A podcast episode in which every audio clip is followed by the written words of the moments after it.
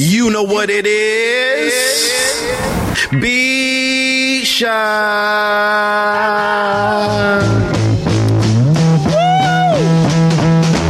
ROC, we running this rap shit. Memphis Bleek, we running this rap shit. B Mac, we running this rap shit. Chris and Neef, we running this rap shit. The takeover, the break's over, nigga. God MC, me, Jehovah. Hey, little soldier, you ain't ready for war. ROC too strong for y'all. It's like bringing a knife to a gunfight, pin to a test, chest in a line of fire with your thin ass vest. You bringing them boys to men, them boys pull win. This is grown man B.I. Get you rolled in the triage, biatch. Your reach ain't long enough, Dunny. Your peeps ain't strong enough, fucker. Rockefeller is the army, better yet the navy. Niggas will kidnap your baby, spit at your lady. We bring knife to fist fight, kill your drama. We kill you motherfucking ants with a sledgehammer. Don't let me do it to you, Dunny, cause I overdo it. So you won't confuse it with just rap music. ROC, we running this rap shit. M Easy, we running this rap shit. The Broad Street Bully, we running this rap shit. Get zipped up in plastic when it happens, that's it. Freak, wait, we running this rap shit. Oh, and Sparks, we running this rap shit. Chris and Neef, we running this rap shit. I don't care if you Mobb Deep, I hold triggers to cruise. You little fuck, I got money stacks bigger than you.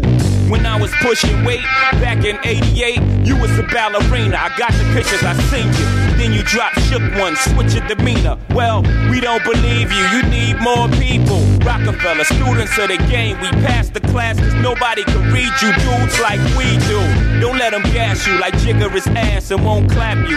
Trust me on this one, I'll detach you. Mind from spirit, body from soul. They have to hold a mask, put your body in a hole.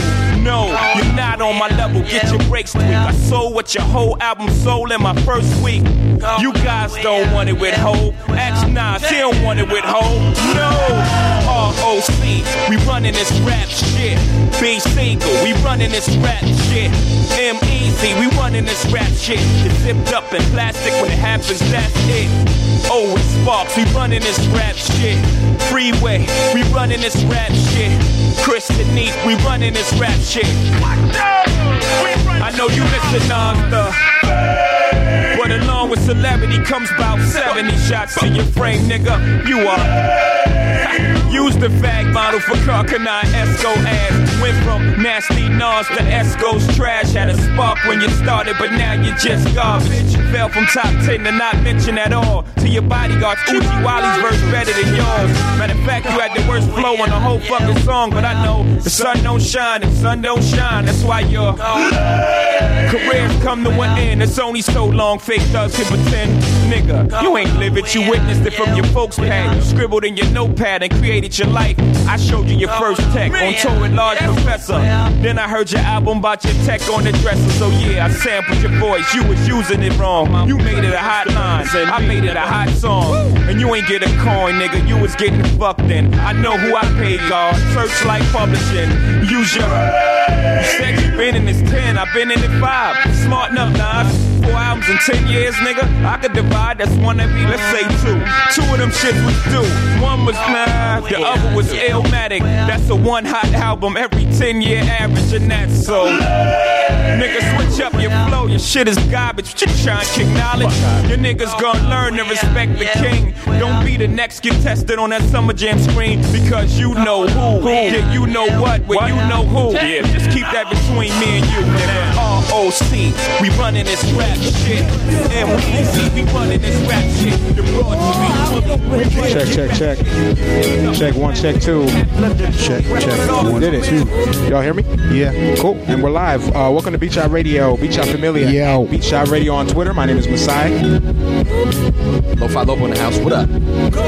We got Arigato here. DJ True Master. Check Hey, this out. I hear Gatto's mic. I didn't hear Jody's You didn't hear me? in here? You hear me now? I hear you. Oh, I hear okay. J- I You hear Jody. You got me? I hear you. All right, we did it. Yeah. We are. This is amazing. This, Right? This, We are over this is uh, a milestone for us. Wow. We gotta switch up to the other set, to the other setup. yeah, we got another one I feel there. good about this one. I can hear you. Feel good. Cool. Um, so yeah, this is y- y'all don't know behind the scenes. This was uh, pretty chaotic here for a moment. This was uh, one of our first times setting up, maybe our second time setting up without Nate. Nate's on the road. He usually plugs all the stuff in and press the button. You know, it's really complex. Uh, but uh, we made it down to the wire. Only Well, WD I'd, advocate, I'd, I'd like shout to out. add that Yeah. um, no one, none of us were able to get here at eight o'clock Yeah. to to even start setting up, so that we could kind of be on time. So we were like, so we started. we were all like the Flash. Yeah. Like, It was like- every I feel of like us. I was early for me. yeah, you were I feel like I was early for me. I didn't think it was gonna happen. I came in. True was like, "Hey, we're just not gonna start on time." That's it. it's like eight forty-five. I'm like, "Wow, this never happened." okay, but we made it. Yeah, I can't believe we made it. Uh, yeah, uh, shout All out right, to Nate. He was doing a little tech support via uh, Facebook chat, getting it, getting it all ready. We got all the things plugged in, so uh, hopefully you can hear us. If you're having any technical difficulties, let us know. We'll try to. Yeah, please let us know because we don't know anything. Yep.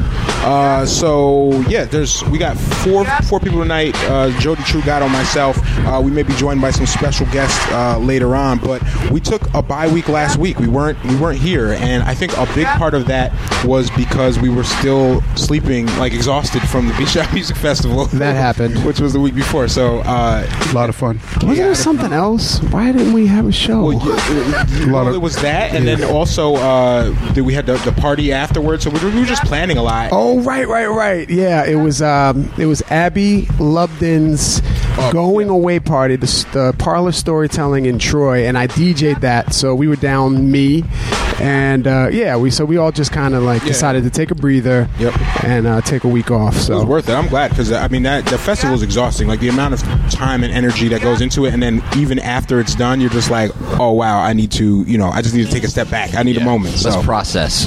um, but we did put something out Tuesday uh, instead of the podcast. For those of you who haven't seen it, uh, we put out a music video uh, that was a track produced by Mike Arson and uh, the Beach Shot people put out, and it's basically the video is a, a encapsulation of what happened at the festival. We took little snippets of footage, made a made a little montage there. Uh, so if you haven't seen it, it's called uh, what's it called? Here we are. Here we are.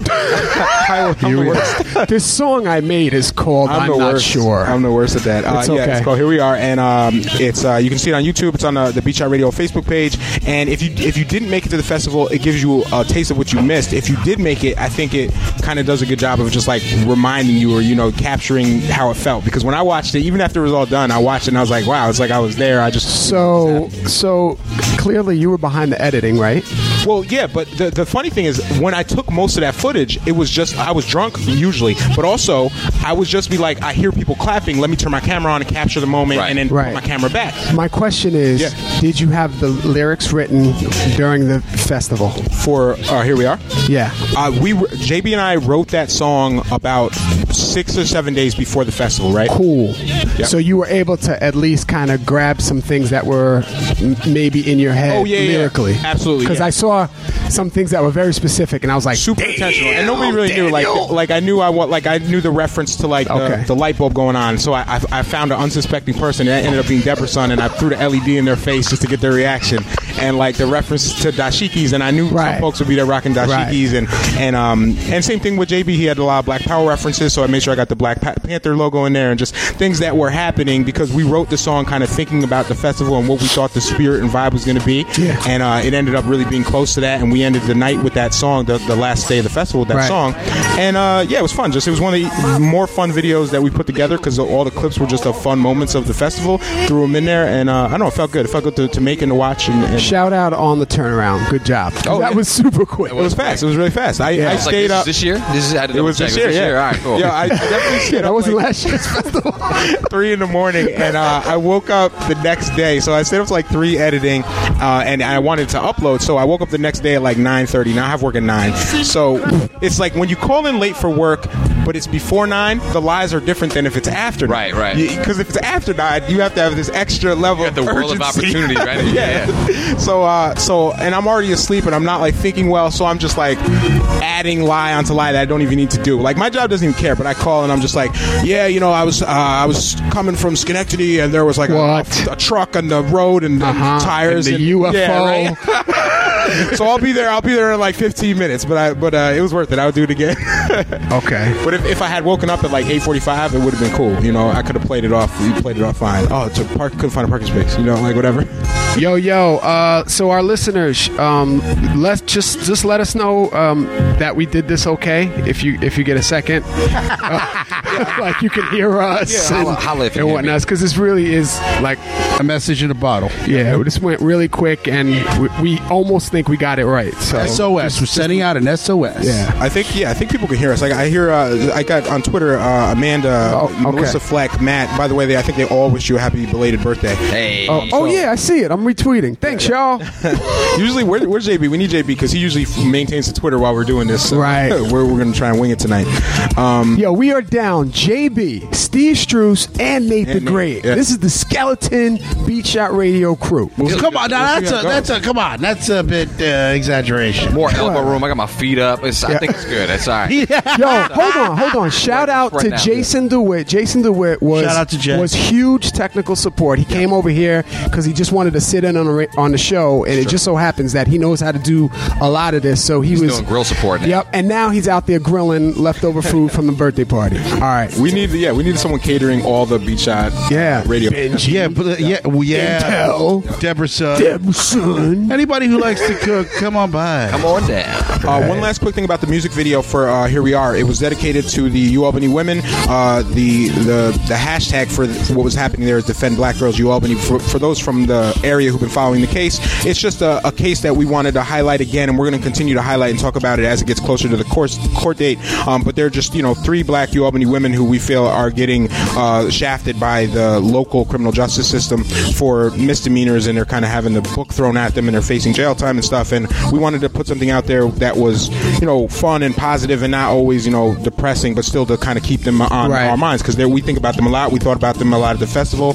and shouted them out, and they're important to us, and we just want to keep the, you know keep them in our thoughts and uh, and continue to support them as, as they go through the ordeal. And the president just took another position. I saw that the president of U Albany stepped down, or he, he took a position elsewhere, and he's he's the second or third uh, president in recent, really recent history to, to step down. The the one before him was an interim, and then he's ended up uh, staying longer. Right. And um, yeah, so they, they run through presidents a lot there. I, I can imagine that's probably not a fun job to have. Right. Um, but I can't even think of anyone in super recent history who's who I think has done a great job at it. But I, I Right. don't know. Uh, but yeah, he, he stepped down, and uh, I, I don't know. You know, we I don't know yet if it, if it's in any way related to any of this uh, attention that from that case. But Right. um, Reading but- the statement that he put out, it didn't mention it Didn't seem- whatsoever. yeah, it seemed yeah, like he was probably trying unrelated. to do like a, an what he said, better himself and do another opportunity for him. But uh, I can imagine he would probably want to distance himself uh, from the whole situation. You know, Mm-hmm. maybe you know with his his family, his background. I feel I was wondering if he was going to be somebody we were going to harass mildly on Twitter tonight, just to Mm-hmm. maybe a fond farewell. Well, you know, as uh, as he's leaving the capital district here, I- have to send some love out. I, I kind of have it out Tough for the, the chancellor and some of the other people there too, but we'll uh, we'll definitely get our get our uh, shots in before um, before that case uh, un- unfolds in the courtroom. But um, but yeah, he's gone, so we'll see who else comes in. Hopefully, they can do you know a better job of, Right. of uh, having the conversations they need to have at SUNY about race because they're not doing a great job now. I've sat in on a few of them, and, and so have some of our uh, our previous guests, and, and nobody's really been impressed with how they have discussions about uh, and, and privilege and and uh, assault and violence on campus, or how they handle uh, sexual assault cases on campus. So they have a lot of work to do. SUNY's an enormous campus. I, w- I was, you know, I graduated from there, and um, uh, the, the experience wasn't overly positive. So they definitely have stuff they can work on. Um, but anyway, we have a lot of stuff we want to talk about tonight. Uh, we're, we're definitely going to recap the the festival in a little a little more length. Um, but uh, I figured before we get into that, there are uh, some some other more pressing things we should talk about, namely Pokemon Go. It's a big So, is anyone? I wish I wish JB was here. I don't know who else is. It, I know Nate's playing too. I'm on it. Oh, you're playing too. I'm on it. perfect, perfect. All right. The family, I got the whole family into it. now. Yes, The okay. whole- the- everybody's everybody's hooked. Gato, are you playing Pokemon Go? Can you hear me? Yeah, I can hear you. Oh, okay. Uh, I'm not playing, but I watched people let their dog run off as they were playing, as they were looking for Pokemon. Doggy dog ran off through the park. I seen this, and I was like, "Yo, your dog's getting away. Actual so people aren't paying attention. I Get think people are not paying attention. They're paying attention just to Pokemon Go. uh, true. Safe to say you're not playing Pokemon. No, no, you're no not playing thanks. Pokemon. Okay. Uh, is the plural, Jody? Is the plural of Pokemon Pokemon? I think it's I think it's both singular and It's plural. both. I think it's both. Oh, Yeah, okay. it's It's like, like one Pokemon Moose. or seven Pokemon. Oh, okay. Are, Yes, but they're all you got to catch them all. are you new? Either way. Are you, are you new to Pokemon? Because this is the thing about the game. It's already surpassed Twitter, Facebook, and uh, Candy Crush. And all the, it's the most popular game on Facebook, and it's introduced a whole new group of people who haven't really been on, in on Pokemon before. Were you into it before? I was into it. I got into it around uh, the Game Boy Color Pikachu Yellow Edition was kind of my introduction to it. There was the red, there was the blue, and then the yellow edition. I had uh, uh, I had that. I had the you know the Game Boy was yellow, had Pikachu on it, came with the version of the game, and uh, and it was kind of from there, uh, you know. And then from the other consoles, they had it. For me, it was mostly the video games. Yeah, yeah. Uh, I remember the TV show coming out. The TV show was kind of cool, but for me, it was mostly the I didn't get into the cards really so much, or, or really any card like game. But uh, but I liked I liked the video game. The Nintendo video games were Yeah, cool. I, I, that's all. That was my only experience too. I've, I've, I've watched maybe three episodes before, but I, I used to play the Game Boy game, but nothing extensive. Super. Not. I'm just not into Pokemon. Um, but this game is just really interesting, and even just as a um, if it weren't Pokemon, if it was called Catch Capture the Flag or some other shit, I, it's still an interesting app. Right. And as far as the interface goes, I haven't really played or used a phone app that's kind of this robust and like has this much uh, this level of interaction and depth to it. So from a technical standpoint, I'm impressed by the app, just the way it's put together. It's fun. It's fun to. ha- It's uh, it's hard to hate on in, in a sense where it's like even when it's like nine times out of ten when you go to play it, it really doesn't even work. Like if you can if you're into it and you notice like the you know it, servers won't load, the servers crash on you. It's hard to you know to really do a lot. I live in the suburbs and uh, you know I'm surrounded by mostly nothing. You know, so I'm catching like the same two Pokemon a thousand times over and over again. Uh, so, but I find when I you know when I come into the city or I come into you know into Albany here or I come into wherever the next spot is, uh, and I'm finding different ones. It's cool, man. I'm like I'm, I'm into it. It's cool, and I'm like you know obviously I'm probably doing some you know it's fun to have like right now my wife's into it, so she's in the passenger seat, you know, with my phone playing and catching all the Pokestops as I'm going down, and it's fun. You know, the kids are into it. I can bring Felix outside and you know have the phone out, and and we're kind of like the the connection again to having the phone and I'm using the phone to take a picture of what's real, but now this little cartoon character is running around. Popping up in it, yeah. It's cool, I, and, and we have fun with it, and it's fun seeing all the people out there. Within the first week, maybe two days after it came out, uh, I had this woman in my backyard, running around in my backyard, you know, on her hands and knees, and I'm like, "What is she doing?" Actually, I Wait, know. are you sure she's she was doing. playing Pokemon on her hands I had and a double, she was literally like running around. She was like, Maybe I'm doing it I'm wrong. like, what is she doing? And uh, my son saw it. My son's uh, like, Yeah. she's on the patio. I'm like, yo, what's what's she doing? And she's got her phone out. And now I'm like, okay, I know what she's doing. and uh, come to find out, you know, she's a neighbor. But this is like, I'm, I'm meeting my neighbor now as she's running around the backyard, wilding out, playing Pokemon. And uh, and I feel like a lot of people are having similar connections with Uh-huh. random strangers on the street. Uh, and I think that's a beautiful thing. I think there's Um, uh, re- uh, not to cut you off. True. Yeah. Can you can you turn off turn up Jody's mic and my mic? According to Twitter, our mics are low. Um, thank you, new computer. Uh, yeah, no, I've seen that though. I've seen a lot of people interacting who uh, you can just tell they normally probably don't kick it, and and I'll drive by like a um a stop like Andy's Deli. Shout out to Andy's Deli on Right. Delaware Ave, right? They are a pokey gym. They are a pokey gym. And I went there the other day to get a sandwich, and I and I had the, the game open, and I saw it was a pokey gym, and there's mad kids outside. So I go inside. I ordered uh, I ordered a sandwich, uh, Italian mix up by the way, with uh, banana peppers. Was delicious. And I tell the guy, I'm like, do you know you know why all these kids are outside? And he's like, no, the bus or something. I'm like, you're a pokey gym, a Pokemon gym, Right. And he has no idea because he's an older dude. But the uh, the guy cutting the meat, his his son, People is like, him, he's like, oh, that's what's They're on it, happening. yeah, and yeah. so I, so we talked briefly, and the guy goes, "I don't care as long as they come in and buy a sandwich, like they can hang out, you know." So, uh, but it was definitely a really diverse group of people. There's like you got adults, you have you have children, people of all races playing, and you can kind of tell, like you said, you can kind of tell when they're playing, Right. And if their heads are all down, It's a weird thing too because it's like it's before. It's only been out two weeks now, Yeah. two or three weeks now, and the the mannerisms are the same. Like people have been walking around with their cell phones out, right? But you can. I just assume now everybody. Mm-hmm. Now everyone's doing I'm just like if you got your phone out, you're playing the game. What about what you're doing? I feel so guilty when I'm doing it. I'm like, they know. I'll be hiding. They know what I'm It doing. was, it was really the first day when I had it and I wasn't with my son and I'm like in the parking lot, just like walking from my car to the store and I'm like, all right, well let's see if I can catch it in the, in the parking lot. And I'm no, I'm walking around, I'm looking around me and I'm like self conscious about it. But then I notice everybody that I'm looking at is also playing. There's an old guy in his 60s that's walking. He's playing on it over here. There's a woman over here with her daughter and she's playing. They're playing over here and I'm like, wow, this is really. And this is like the third day in. I'm like, wow, all right, this is now I realize I got to step my game up because now they're not only playing it, but they're going to be better than me, and I can't. You know, it doesn't sit right with me. So I That, got to that reminds nice. me of when uh, McDonald's started taking credit cards and people were embarrassed to use them there. I don't know if you remember this, like because it was like, oh, we take like, They had these signs up, we take them now too. Right, right. And you go in there for the dollar menu and you're like, will you take my credit card? I remember being like embarrassed about that at the time. Right, right. Now I can't even think of the last time Well, don't used two credit at a fast food. Yeah, right. That's the, it's the stigma of that, but it's it's so funny to see that and to and to see the people that are like you said, the businesses that are already taking advantage of it, people that are really oblivious to it, but are and it is because it is kind of creepy. And I've noticed so. Uh, and again, where I'm at in my apartment building, I don't really uh, I don't really have a great you know no stops. I, I gotta I literally have to go outside and, and do work if I want to like play this game, kind of. And uh, so to me, the nearest stop is in Delmar at the Four Corners. Now, if I go over there uh, I guess the thing to do that you're supposed to you park your car, you get out, and you know you run around. Now, me, I'm still even though there's a bunch of like other relatively nerdy type dudes or you know whatever, everybody's playing it. I'm still antisocial enough where like I I just want to play on my phone Alone, yeah. kind of over here by. So what I tend to do is I'll, I'll I'll go in a park or I'll just find a place to sit if I can. And but then I realize how sketchy I look sitting in my car, parked, you know, outside of somebody's spot or the outside, of this, and it just kind of sitting there. And as the kids going, and I think if I didn't have the kids, what I would be like, yo, who are these people? Yeah, yeah. You know, who's you in could this be car? in danger, You know and we're I mean? actually Like- we're going to talk about that in a second, the, like the potential danger aspect. But one thing I want to touch on first, we'll touch on two things. One is like uh, using uh, using it for if in black neighborhoods and, and the potential for danger. But but first, can we talk about it as a distraction? Because I know notice two of us are kind of talking about it enthusiastically, and the other two are just like, what you know, what the fuck are you doing? So Well, they kinda- found a they found a Pokemon on JB's chest the other day, What? and I want to just shout shout out to JB because he is I think a living. a living, breathing Pokemon. That maybe that's why he's not here tonight. I don't know. Pikachu. but ha, ha, but He ha- same found color. it on his chest. He was up on a roof. He was up on a roof. oh during the party. Okay. This is weird. He was up on a roof, and he someone, a stranger, came through the apartment, Mm-hmm. went up to the roof, and said, "I got you." and he said, "What? I didn't do it." And they said, "You're you're a Pokemon." right there, Right And on his weird. chest.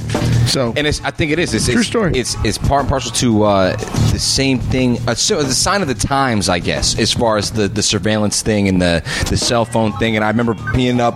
You know, we were on the same roof for Fourth of July, and and and I see the connection as far as the technology takeover, where it's half of us are looking one way watching the fireworks, the other half are noticing the two drones flying above the you know the city that are kind of just hovering there, and it's like this awareness of.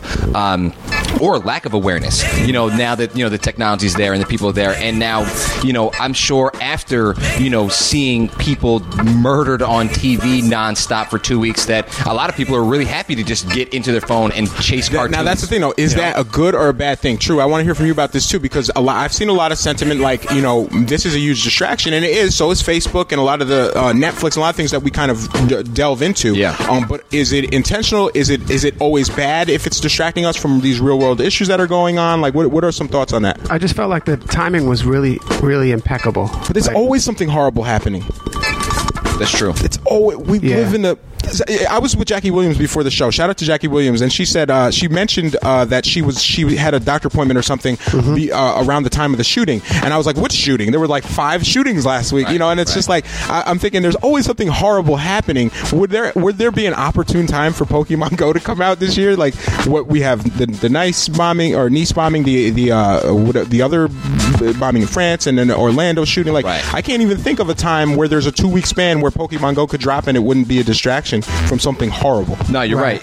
And uh, I don't I don't know if True you had something else to finish on. No, that, no, on that no. It, it, it just seemed like extremely convenient. Like Uh-huh. everyone disappeared from the awfulness that was happening in our world, like instantly. Mm-hmm. Yeah. that's I think all. it was really, No, I get and, and on that note, really easy to turn to on that note, and especially when we're new, like, uh, you know, I'm not really watching the news on TV. I'm not really reading the newspaper like that. My source of of the news and what's kind of going on in the world is really through my phone, nine times out of ten, or at least through the internet. Uh, so if my chief source of getting that information, for better or worse, is through my phone, but now I got this app running that's that's taking up every you know not only when I'm using it, it's taking up all my battery, so I can't even really get to anything else on there. But it's like to me, it's kind of like a welcome distraction. I'm sure to a lot of people, it's a welcome distraction. Right. Yeah. Um, you know, using the same tool. So, and if people are are saying that um, if if it was premeditated on the part of Nintendo to be like, hey, you know what? Now's the time. Everybody's got their phone. They're all looking at it. They're all watching the scene. They're all trying to film the police. Yeah, let's, drop it let's right stop now. That. While they're, you know, exactly that. And this is another thing that I think is interesting. Uh, is the police that are playing the game, you know, and this is something that I've noticed, at least in the suburbs. I don't know if anybody else has, have seen this, but Oh, no. I feel like the the advantage. If anybody that has played it, you see there's advantage if you play in your car. There's another Yep. advantage I would imagine if you're a police officer in your car playing the game, because I, I notice a lot, at least in uh, in Delmar, that there'll be you know one with the heightened, it, almost at where the Pokestops are. People are people are driving crazy because you Yeah, notice you can I have seen you that. can tell people that are in the car driving it because they start to slow down and everybody's slowing down at the same spot. Some people are just pull, Pull over just for a second and then dip out real quick. And I think already police officers are noticing the traffic It's different. issues It's there. changing shit. Yo, can I tell you? I was driving home the Pokemon other is day. affecting traffic. Oh yeah, It's definitely changed. Like driving is ten percent more dangerous than it was two weeks ago. Because I was robbed. driving uh, home and I noticed that the basketball, uh, the uh, baseball field by my house is a is a pokey gym. Right. And I was literally thinking because I have it like my phone mounted to my dashboard. I'm like, oh, maybe I should pull over. And the freaking lady in front of me like pulls over and stops. And I'm like, I can't be this lady. And she, sure enough, I drive by and she's playing Pokemon. Right. I'm like, this is this is crazy. Right. So I have to like now I just have to make a conscious effort. I'm I, I told myself I'm never gonna be that guy to stop. It's, and this is play. where the where it's a fun thing that I've noticed about this game where my mentality has switched is like because of this kind of thing I find myself doing shit where like I would never I tend to avoid if I'm in Albany I'm going to avoid Lark Street because I don't want to get stuck behind a bus. Now I'm like oh you know what if I get stuck behind a bus I might be able to hit all the Pokestops I love red no lights. problem. You know what I mean? Yo. It's like and this is like the mentality now and I feel like it's not True's, just me. True's really It's- disappointed in us.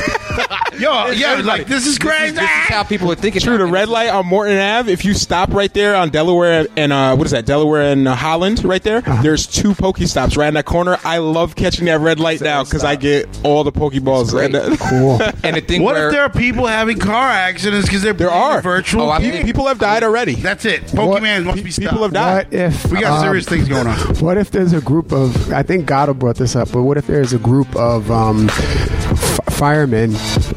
that need to put out a fire, but they're stuck at a s- uh, gym? Pokey Gym.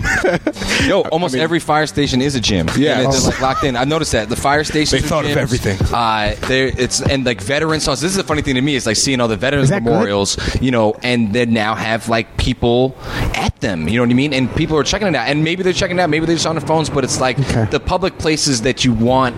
They're to trying to attract. the Yeah, they're trying to attract people to places. So kinda look at the significance of that. Here They're in putting Cap- it. They're, they're putting. They're sending people to places to say, "Look at this place." Right. Yeah. That's what they're doing. And Albany's cool for it too because a lot of the stops or a lot of the, the event places here in within the game are based on little like this building is you know was built in you know the 1800s or Yeah, yeah. this site was regular so it's little historical things and I think that the and I'm not as familiar with it but from what I understand the original game that a lot of this stuff was mined from this game Ingress or Yeah. Ingress was was similar to that where it used uh, the you know the plots that people kind of plugged into that game which is kind of like a uh, a city spanning capture the flag kind of team game similar to what's happening in Pokemon Go but without the animals and more of just like you know you, you go out you got your group and you're just trying to like you know find these little spots I guess and, Correct, and embed that and that app is still out there, and you can actually refer to it to find out where these um, where these landmarks and things are, where Right. there's going to be pokey stuff. Now, this ties in perfectly to the to the next part of this uh, segment before we wrap this up. So, I stumbled across an article today, uh, and I've heard several people say this, but the article's called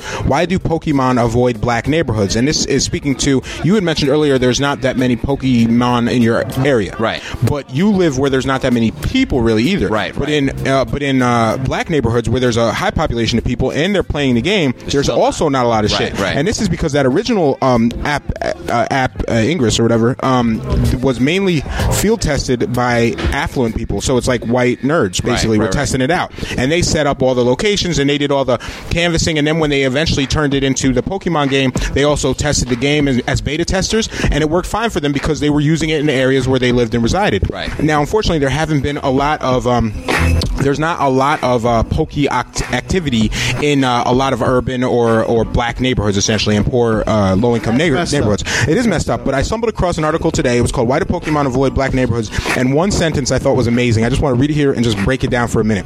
So the sentence is: In addition to the problem of making black players do more work to score as many points as their white counterparts, this also exacerbates that Pokemon, uh, the Pokemon while black problem.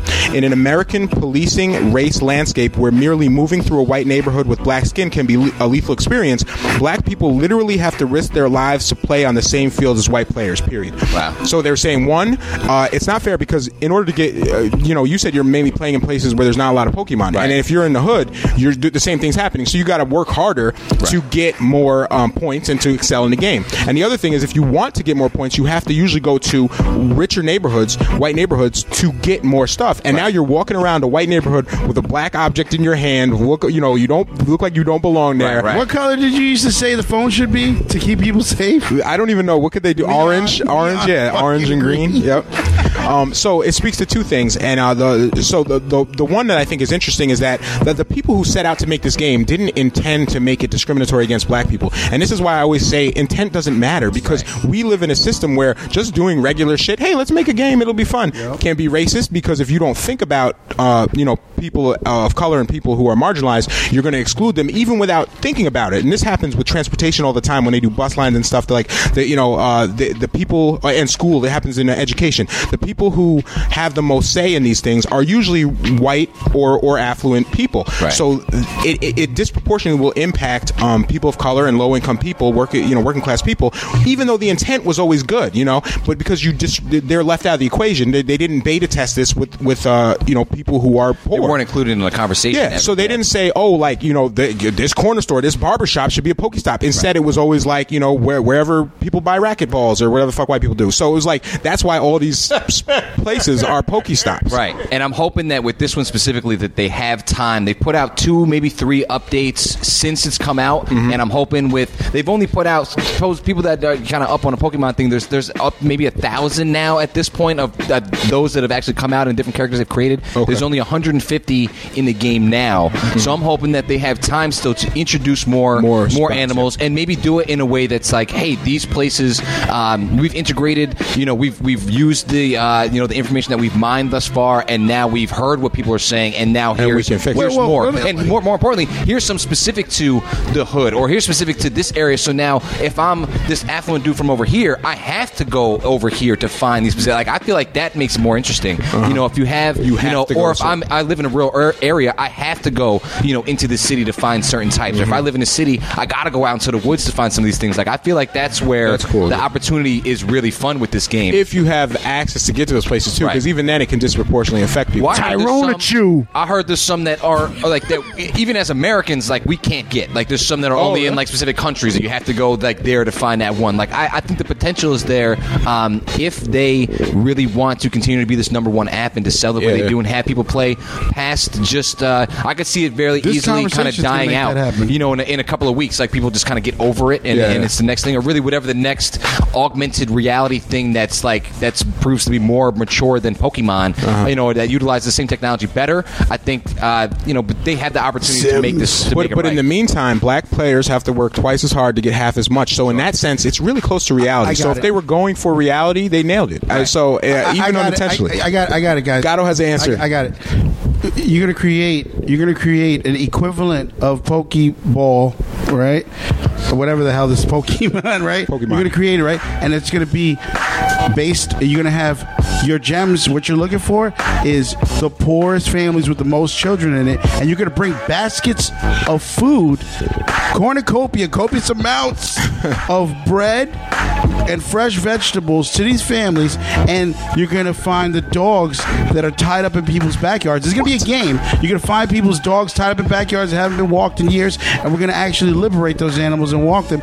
And we're going to find old people who freeze in the winter, and if you go to their house, you win prizes, but you're going to have to build a new fireplace in their home, or maybe put a wood burning stove. there, okay. You're going to do this is a video game that's going to really help our people. Well, for like once, game. for once, Gatto's not making this up because there's actually been been some uh, some positive things that have come out because of the game. And uh, one example is they've asked uh, people. They put out a call for people to leave what's called a lure, uh, a Pokemon lure at hospitals to, to draw Pokemon to the hospitals. Right. So that way, people who are bedridden can still play the can still game. play the game. So basically, the idea is you go to a hospital, and most hospitals are um are Pokestops, uh, or if not gyms, and you just drop a lure there, and it draws a bunch of Pokemon to the hospital, and then the kids inside can play the game. So that's one thing you can do. I actually did it today because I went and had lunch at um, Albany Med. Nice. I was like, oh, Drop I'm the supposed. lure there. someone said to do this. I'm going to try it, and I just dropped the lure, and that was it. And I think that kind of thing fits the MO of what Nintendo's kind of been doing with the Wii and, and kind of be able to get, you know, gamers one off the couch and you know and, and standing up and moving around, but really doing different things and be able to kind of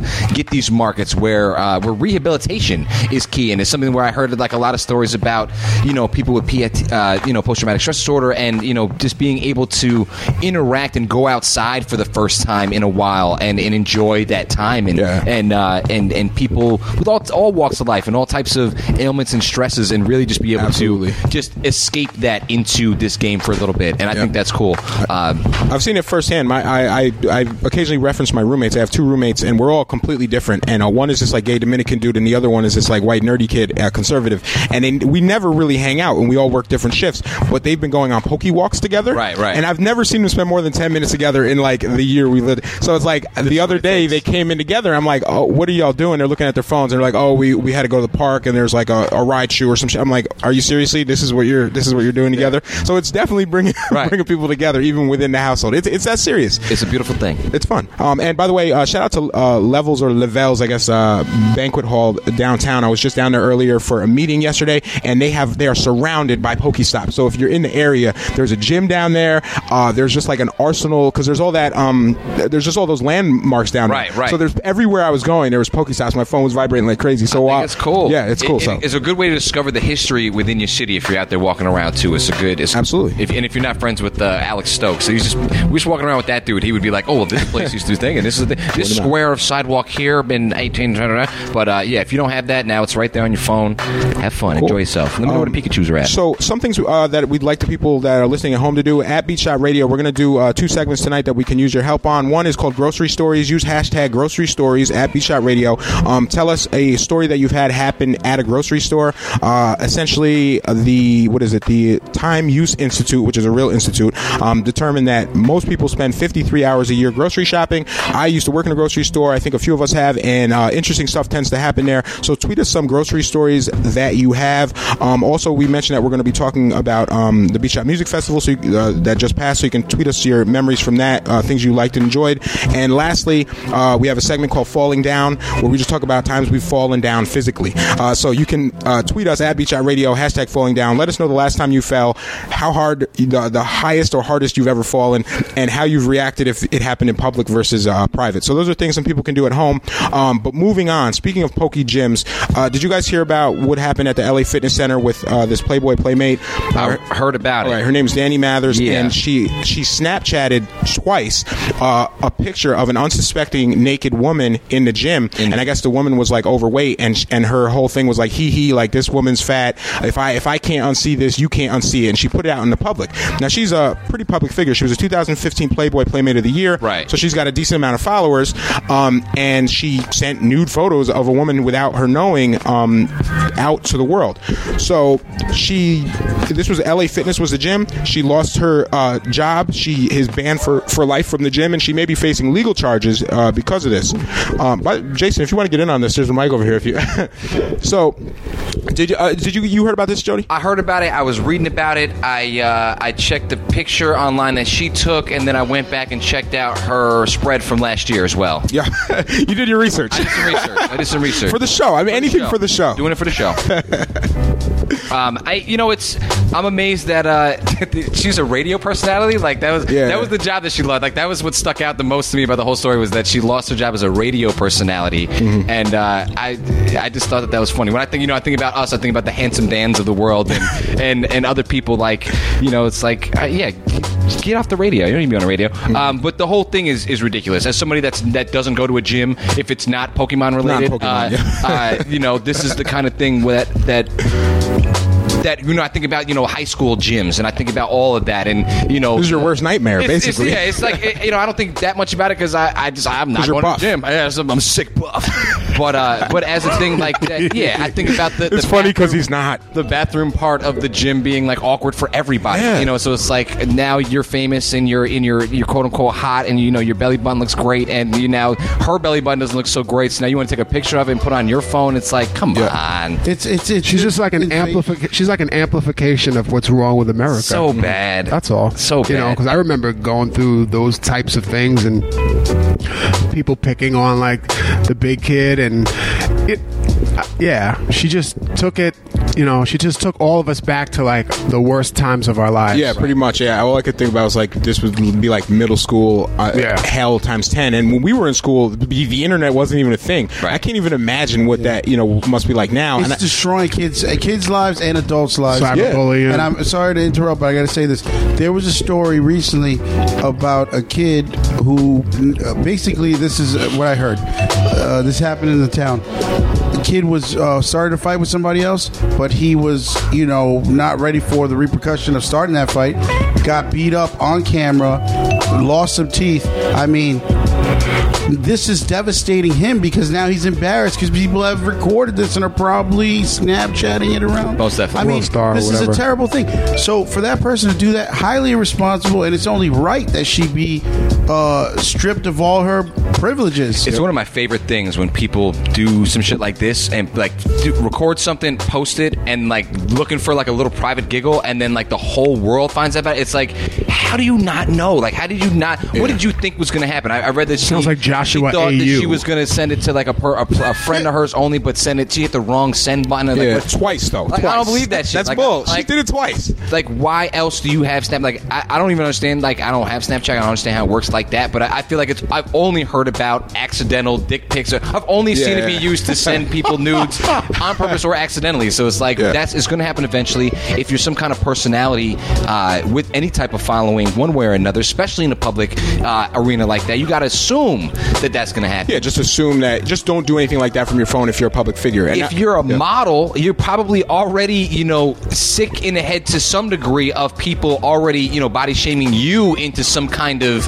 you know, you know, situation in your mind where, you know, where literally the first thing I heard was Playboy Playmate 2015. I was like, damn, when was the last time I even looked at a Playboy Yeah, ever? I didn't know they were And, still uh, doing that. They're still doing that. I remember we talked about on the show like that they were they were changing their, you know, full frontal thing and they were changing, you know, Yep. the pictures that they're putting out there. So the idea that you know this is the playmate of last year, and this is the kind of thing that she's representing. I you know I don't see how they're going to go forward with you know with this kind of thing in the future. As far as like it's just it's just kind of like a nail in the coffin. I think so. Oh, speak, Hugh. for- or or for- it was, or it could be good publicity. You know how they say there's no such thing as bad publicity. You were checking out her spread and stuff. I mean, uh, no, I'm sure nobody else in this room was. right.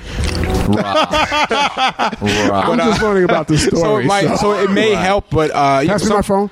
Or is the new future we're gonna get magazines with with with the woman that she Snapchatted? Oh, you know yeah. that's that's the, the new future is the non-model, Yeah. candid spread. Yeah. we got you on candid camera, butt naked at the gym. That'll it. it. yeah. Here you want to hear? You want to hear Crazy World?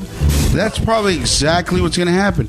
The woman who was embarrassed is going to be Put on a pedestal. lauded Put as her on a pedestal. hero As of be. the Hey, common you're at the gym sweating to the oldies while this she's going to already be a supermodel now, Right. And she's going to become so insane as a result of this exposure that she's going to do this to somebody else, and the cycle will continue. I don't know about all that, but uh, hopefully the woman who she, she appeared older, but at least she was she had some anonymity. Like it wasn't like her face, so that's like somewhat a saving Right. grace.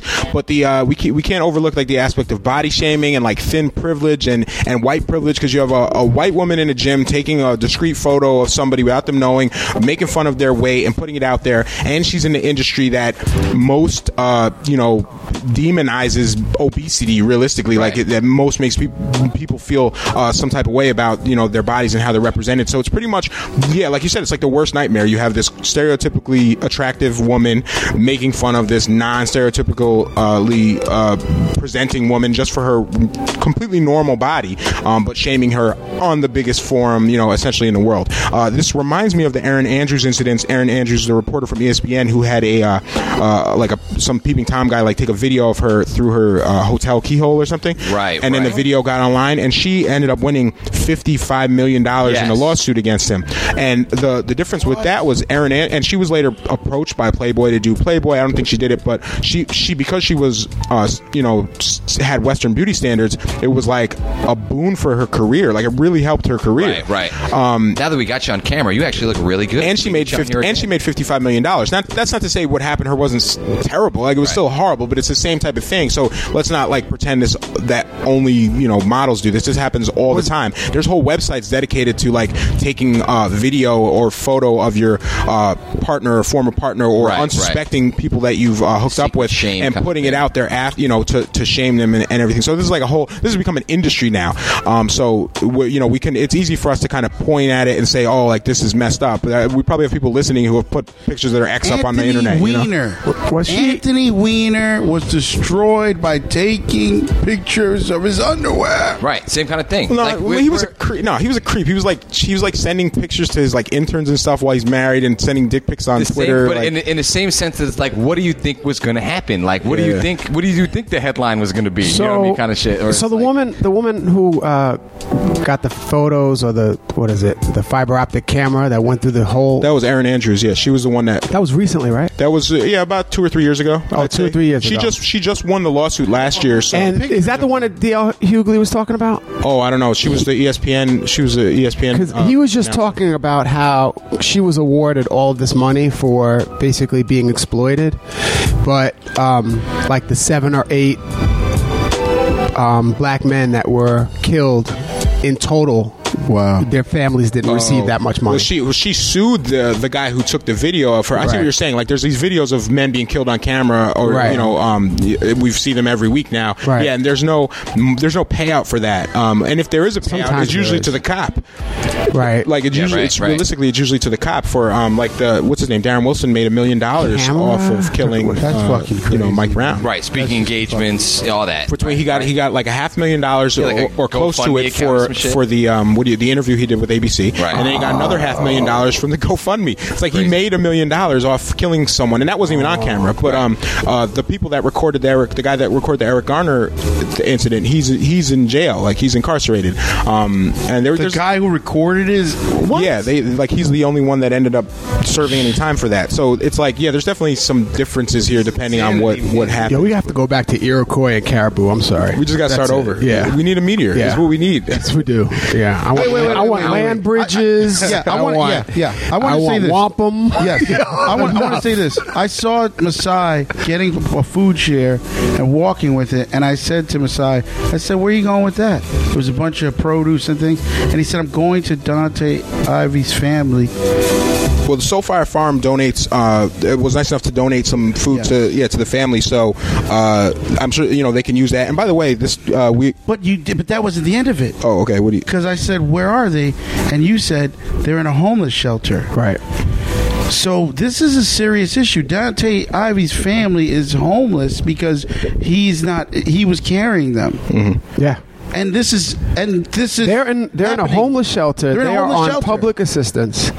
Um, they are not living in amazing times. They are without Dontay, and um, The, the people who took his life are working and are walking around and everything complaining about fi- us for protesting. Yes, it. and Yeah. everything is fine, and their life is upside down. Yeah. Like you, we don't want to imagine what one of their lives would be like without the male head figure. We don't want to imagine what that is, but that is what the case is for Dontay's family. All right, we are bringing them food. Uh, they're on public assistance. They don't live in a home that that they used to rent because they don't have the income to do that anymore.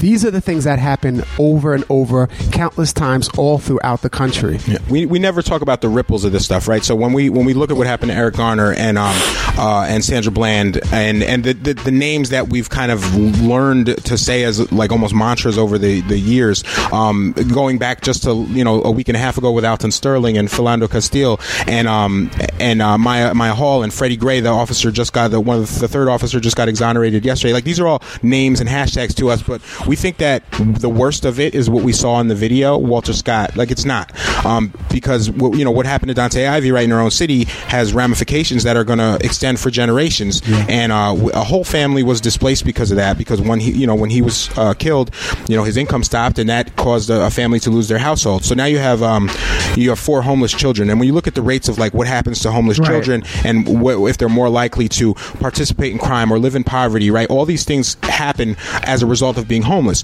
And then when the police, the police will say, why are you know people in the you know why are people acting out or why are people uh, committing crime or black on black crime? All this bullshit that we hear all the time. Mm-hmm. Yeah. Well, it's because of that shit. Yes. Like what you did is creating the very systems that you complain about, and it keeps them in place. So what like what happened to Dontay didn't stop there, and these people, you know, the family lives a nightmare every day, and that nightmare is going to extend. And unfortunately, you know, if, if the community doesn't step up, uh, it, it can have an impact on the children that will kind of lead to a self fulfilling prophecy.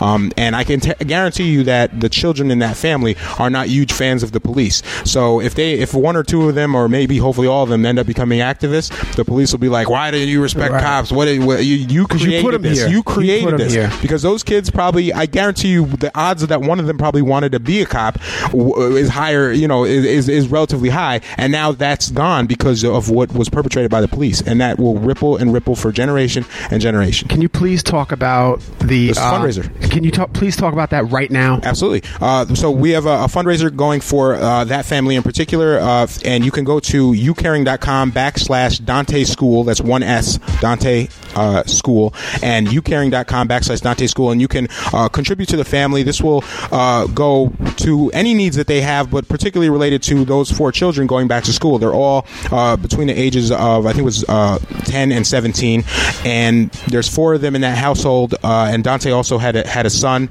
um, and he he seems to be set for this semester, but we still need you know resources for the other kids. And if you don't have like money, you can help out by just sharing that link. Or I've had people hit me up and say, "Oh, I got you know I got some shoes, or uh, I have some backpacks." Like you know, hit us up, and we can find out what the family needs. And if you know if you have something that you can donate, otherwise, we'll take that. Uh, someone had J.C. Penney gift card, we'll take that. You know, whatever we can do, you know, to help out the family, we will.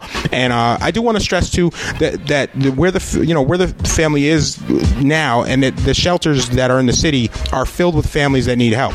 So it's kind of like bittersweet to help one family and know that all these other families are in similar cir- circumstances, albeit for different reasons.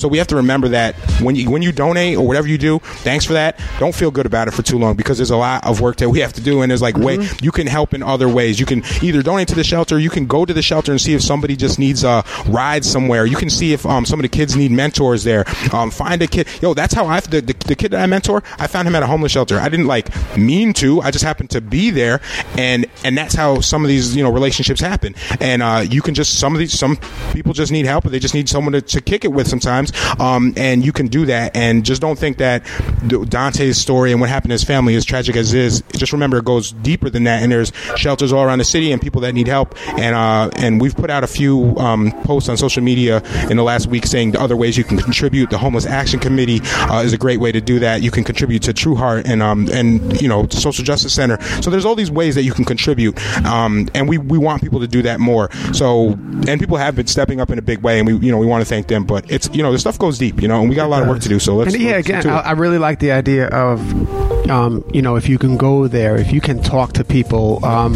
you know, there's a there's a piece that's missing from their lives now. You know, just regular discussion, just. Just advice, you know, just going to and from work. You know, I, I can't imagine what my life would be like without my father, even if there wasn't messages that he gave me, which he gave me thousands of. Just the, the mere fact of seeing him every day and, and watching him and watching him repair something or fix something or just everyday normal routine things that he did that, um, you know, that this family will never ever be able to see. Yep. You know, so whatever you know, whatever you can. If it can't be money, if you can talk to somebody, if you can drop off stacks of comic books, Yeah, have movie tickets, conversations, stuff like movie- that, you know, yeah. whatever you know, whatever's possible. Um, where where is, is it too sensitive? I don't want to. Yeah, I don't want to say right, exactly okay. where they are, but people can reach us. At, uh, you know, reach out to us. All We right. can get in touch Right. with them. You know, we, we want to protect some of their privacy and anonymity, and, and we've spoken to them, and they they've actually said that we, you know, some information this that we were speaking about now we could put out there for the uh, fundraiser because people do want to know, you know, kind of the circumstances, and I think it's important for people to know some of the narrative uh, so that they understand what they're dealing with and why we are looking to the community to help support the family because it's really messed up, and uh, I think people need to know that and they understand that that situation. And uh, I do want to say too that the, the you know the same shelter where they're in, I actually stayed with my siblings when I was younger,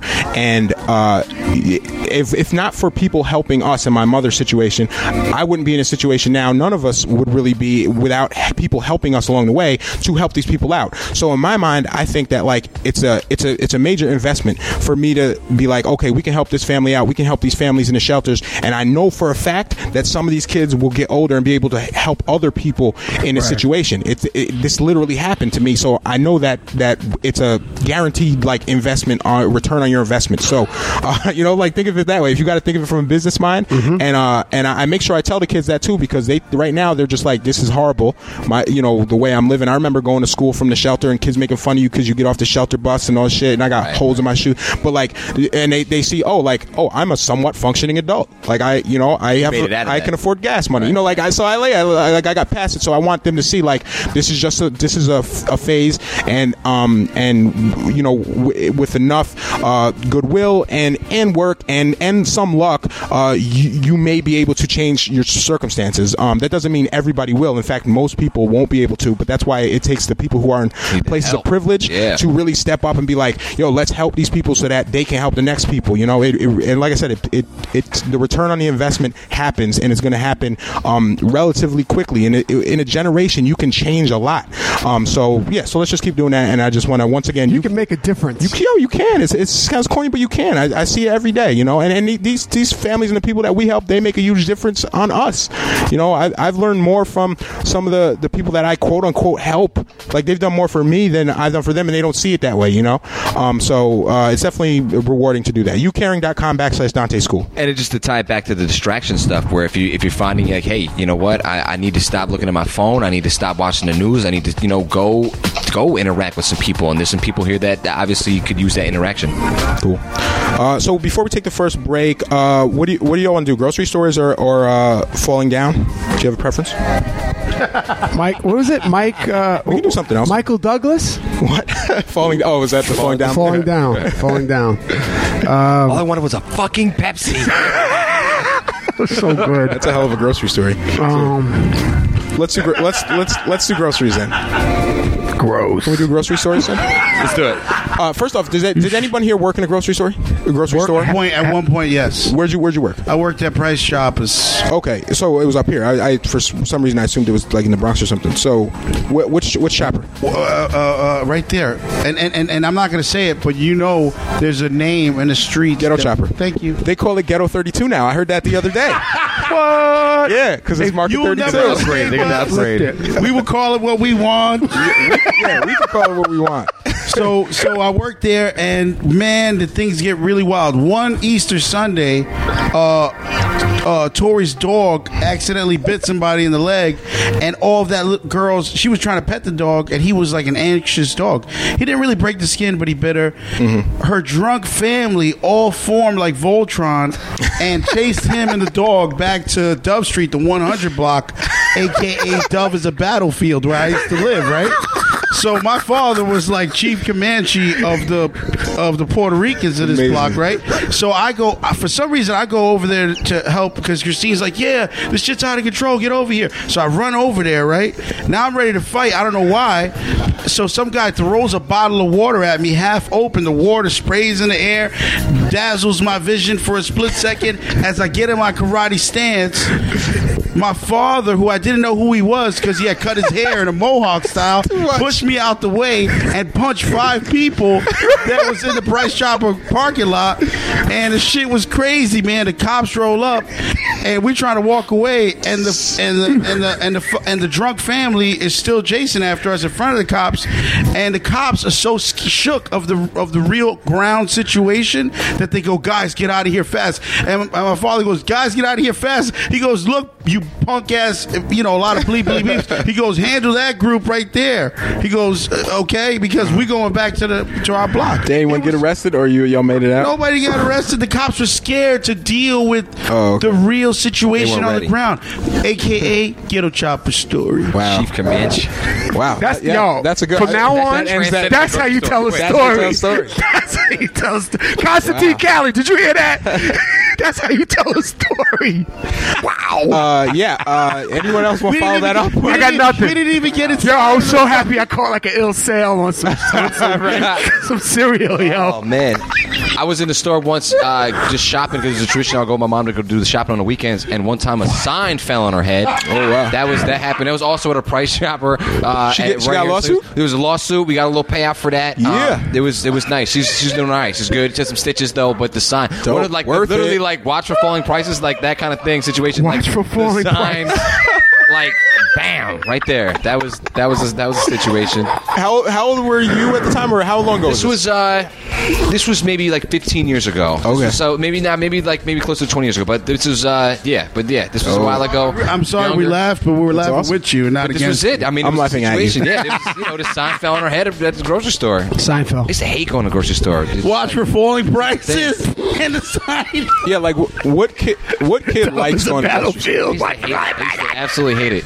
My thing it was like it was like my job. It was like the you know I had to go there because I had to help basically bring the groceries In from house. point A to point B. So that was like my job. But then I also would bring the returnable bottles and all that. So I would get to return all the the cans and bottles that we had, and I got to keep that money. So that was like part of the thing. So I would have all the bottles and cans, Mm-hmm. and I think it was while I was doing this, returning the bottles and cans, that I came back from that with the you know my little you know hundred you know dollar fifty cents worth of nickel slips, and uh, my mother's got a you know the, the signs on the floor. She's got you know bloody hand, and I'm like what? ha- I'm like I'm going for five minutes to return the bottles, and, and yeah, she's assaulted by a sign, and uh, but Nice, yeah, nice. you know we no longer had to return bottles and cans. I, I used to work at the same uh, chopper that Gatto did, uh, so, so Ghetto Chopper, and uh, I actually I during worked- that event. Not during that event. Okay. I, I would remember that. it was an event. it was infamous. I thought it was a myth. Um, but uh, I worked at several in the area, and that's what I did for you know, like basically throughout high school. And um, uh, I eventually was like a supervisor there, so I, have seen a lot of uh, nutty stuff. Uh, I used to kids used to shoplift all the time from uh, from that that chopper, so I would try and because security is nuts there, and the kids a lot of times they don't know. So I would like page security to the aisle with the kids to let them know the security was watching them, or I would just like let the kids know like I just saw you steal that, like they're going to get you at the door. I just didn't want the kids getting caught at the door. Um, but I, or if they were just taking, and I knew security was there, I just didn't care. But I was always trying to like get kids from not getting caught stealing some BS there. Um, I also uh, one incident happened uh, where this uh, woman came through and she was buying all this uh, all this cat food. And one day, I'm, I'm just a cashier, and I just asked her, like, you know, like, damn lady, like, how many cats do you have, you know? And uh, she just looked at me, and she's like, oh, I don't have any cats. And uh, and then my supervisor at the time explained that she was just eating the cat food because it was cheaper, than tuna fish. And uh, this is, by the way, this is the day I decided I wouldn't, I wasn't going to be a conservative person because the, the supervisor that told me about it thought it was really funny, and he was super conservative. And uh, we ended up having this conversation about like, you know, why she why she was destitute and why she was reduced to eating cat food. And he and he he said these these words. I'll never forget them. He's like, if you work your whole life and you don't save enough money to provide for your retirement, you deserve to eat cat food. Like he said it just like that, and I just thought to myself, I, whoever he's voting for, I will never vote for those people. You know, uh, but that was like a defining moment in my life, and I was probably 18. I remember it like it was Right, right. yesterday. So uh, that happened. with this? Yeah, yeah. with that. Uh, and one time in the Menands Price Chopper, uh, I saw a guy get a blowjob uh, working an overnight shift. They just stopped in the middle of the bread aisle. And she, she just went to town. And and the thing is, I'm I'm like maybe 19, 20, and I'm like, what do I do? The manager is working overnight. And the overnight crew is not like they're not like normal human beings, right? They.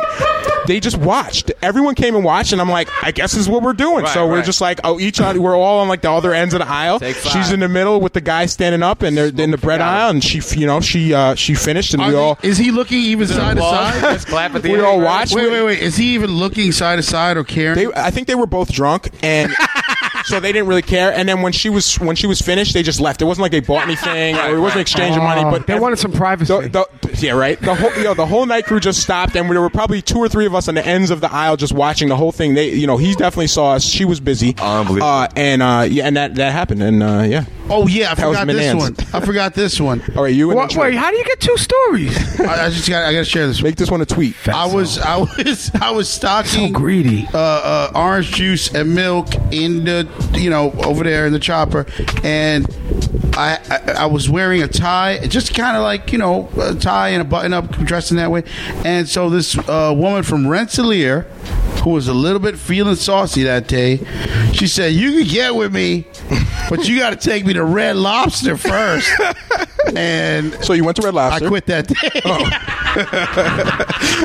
All right. I don't need to take this. See, you should have just you should have left it at one So let story. What do you got, True? Oh, hey, true. Go, right. go ahead. Yeah. Um, so Pathmark, Hylan Boulevard, Staten Island, uh, between the between the first exit door and the second exit door, because you know how supermarkets are, they got the two exit Yeah. doors. All right, is where all the gumball machines are. Okay. Um, so I'm a little guy, and people keep walking through that section, and I'm standing by the gumball machine, and I'm asking people for change so I can get something out the gumball machine. Okay. And I keep asking, I keep asking, and um, I'm not really paying attention. But at a certain point, my parents come out and they see me asking people for change. Mm-hmm. Yo, to this day, I still I feel the ass whooping. For panhandling? Yeah.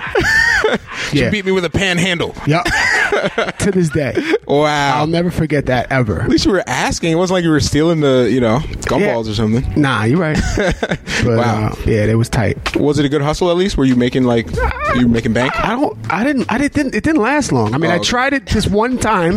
You know, because Not clearly, clearly, I wanted the. I don't know the fold up comic book that was shoved inside of a plastic container. Oh, okay, okay. But uh, anyway, That- yeah. But that was, I got to say, that was like an early, early hustle. I feel like as a young, as a youngin, trying to do like legal things to make money, like helping somebody, you know, at, go being at the grocery store anyway. Hey, if I can help, you know, bring some groceries from point A to point B, you know, hey, lady, you need some help, or this moment, hey, can I help you? You know, get a dollar tip here, Yeah, you yeah. know, a quarter here. You know, as a kid, that's that's money in your pocket. And if mm-hmm. you're if you're gonna be at the grocery store anyway, I remember, what would we say, 53 hours a year? Yeah, if you're gonna be there yeah. anyway, hey, that's a good come up for some people. Yeah, yeah, and that's a long time. Oh, speaking of come up, this is something people used to do, and I encourage people to do this, especially if you're short on cash. Go to a supermarket or a uh, Walmart or, or like a Walgreens or something, and if you rifle through the trash outside, find receipts of stuff that people paid for in cash. Then you take the receipt inside and you find the item, and then you take it to the clerk and return it. So you get the cash, or you can just like get the credit or something for for the item. And people used to do this uh, at Price Chopper. I learned this from a homeless man at Price Chopper, and I was like, this is brilliant because people walk outside Walmart, whatever. where they throw watch? they throw their receipt in the trash. All you gotta do is find cash receipts, Right. Go right back in, find whatever they got off the shelf, go to customer service, bam, twenty bucks, just like that. So I I encourage people to do this, Brilliant. Especially yeah, if you if you but uh, void where prohibited, no legal responsibility, blah blah blah. Keep 32. You will be, you will be arrested if you get caught. Uh, I feel like I should tell people that. But it's a it's a it's a cool hustle, especially if you're uh, if you're strapped for cash and you're looking for you know whatever. It's where- yeah. receipts, Nah, receipts, yeah, are, receipts are like system. money That's nowadays. right. Oh, speaking of uh, receipts are like money, I got a uh, a few weeks ago. I tweeted that I uh, found a raisin in my pa- bag of raisinets that didn't have chocolate on it. Yes. So I tweeted the Nestle company, and they sent me uh, a coupon to buy three boxes of Raisinets. Nice. Now here's the problem: we didn't have a show last week. I ate them all. It, it is a problem. Uh, I would have bought I honestly thought we were gonna have like a box. a case I of was them. ready. right? I was it ready was for the three. rain It was Raisinets. three Kudos. boxes. I I want got I got kudos. three boxes of Raisinets, and I had them all ready for next week, last week's show. And then we decided last minute, you know, Bye we were like, yeah, we, week, yeah, yeah. we're gonna take a bye week. We'll put the video out, and I had them sitting on my desk at work. I was like, I'll just eat a box. Ate a box, and then like the next day I go and there's two boxes sitting there. I'm like, I'll just have a few, and they're gone. They're oh, all gone. in a box. I'm sorry, but I did get them. So if anyone tweets Nestle, they'll probably give me free Netflix and Raisinets. Raisinets. Yeah, I'm gonna have to find a raisin.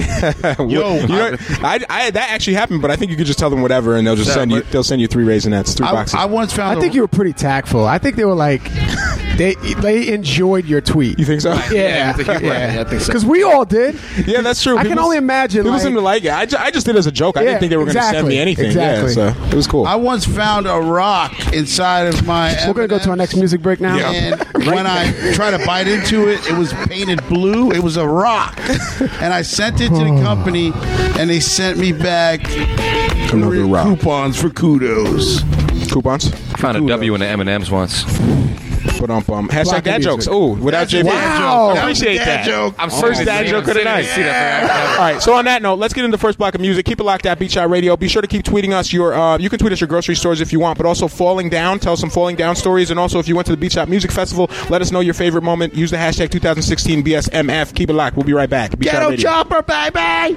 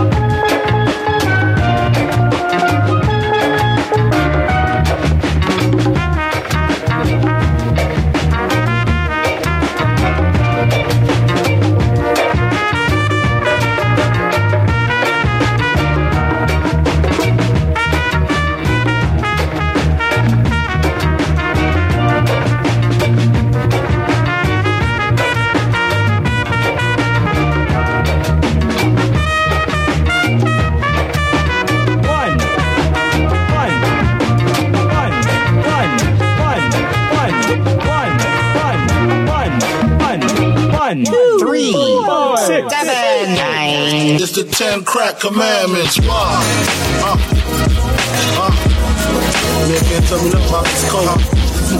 Can't tell me nothing about this crack, this weed, my hustling niggas. Uh. Niggas on the corner, I ain't forget you niggas. Triple B niggas. Uh. I've been in this game for years. It may be an animal, there's rules to this shit. I wrote me a manual, a step-by-step booklet for you to get your game on track. Not your wig pushed back. Rule number uno, never let no one know how much dough you hold. Cause you know and try to breed jealousy, especially if that man fucked up. Get your ass stuck up. Number two, never let them know your next move. Don't you know bad boys move silence and violence, take you from your highness. Uh-huh. I done squeeze mad clips at these cats for their bricks and chicks. Number three, never trust nobody. Your mama set that ass up properly gassed up. Hoodie the masked up.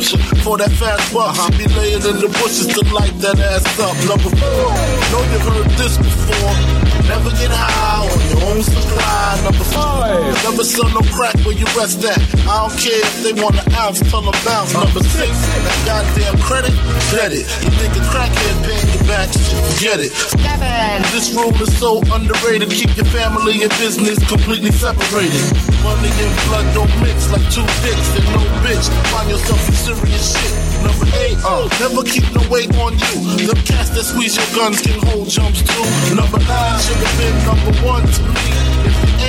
If you ain't back, then the fuck with police. Uh-huh. If niggas think you're snitching, they ain't trying to listen. They be sitting in your kitchen, waiting to start hitting number Ten. A strong word called consignment, strictly for live men, not for freshmen. Uh-huh. If you ain't got the clientele, say hell no. Cause they gon' want their money, rain, sleep, hell, snow. Follow these rules, you have mad bread to wake up. Uh-huh. If not, 24 years on the wake up. Slug hit your temple, watch your frame shake up. Caretaker did your makeup. When you up, when you up, when you up, when you up, when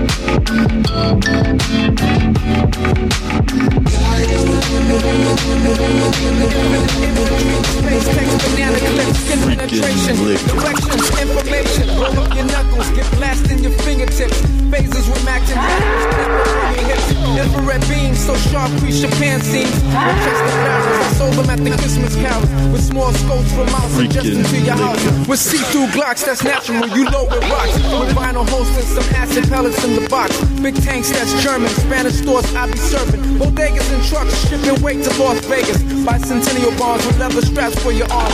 Garments and bags with hefty. I'm a lefty. Welcome to Weapon World. Welcome to Weapon World.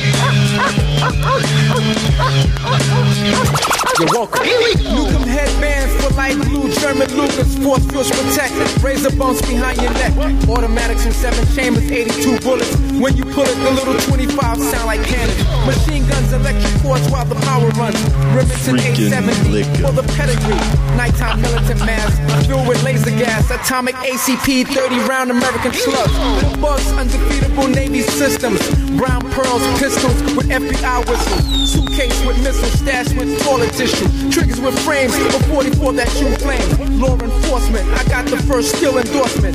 Uzi's material, eating Cocoa Puff cereal. Close range focus, infrareds let you notice. Factory parts here, screws with the custom parts. Deputy badges, fake SWAT team closing gases. Blow up your asses, over here put on masses. Welcome to Weapon World. Welcome to Weapon World. Freaking lick 'em. Welcome to Weapon World. You're welcome. Antagonist, colonist, astrotech abuser.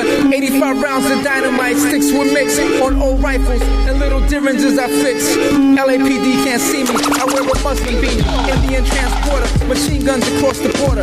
In Siberian boats, bulletproof winter coats. Across the region, duffel bags on the major deacon. Station wagons with desert eagles to stop a dragon.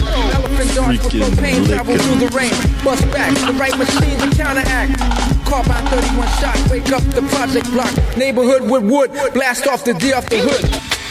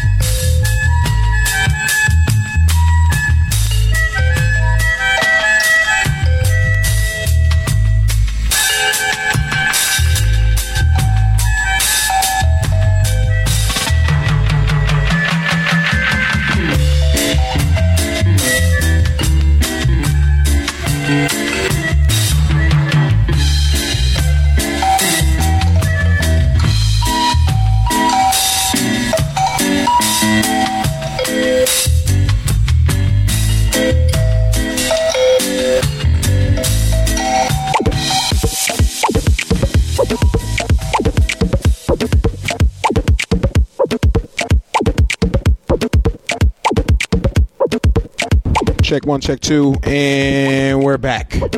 Beach Shot Familiar, welcome back to Beach Shot Radio at Beach Shot Radio on Twitter. Um, this this is eclectic. What are you playing there, True? I like this. This is uh, grammatic. Nice. All right. it. Cool. Let me turn Uh, my mic off.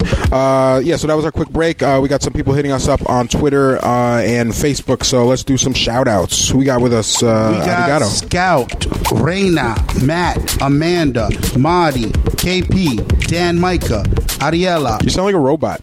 Put some soul into this. Damn. At least he's pronouncing them all right. That's true. You did get the pronunciation. Can't go right with this guy. Avery, Melissa Flagg, There we go. Cleanna, Noah, Tammy, Lawrence Clark, Jackie Williams, Woo.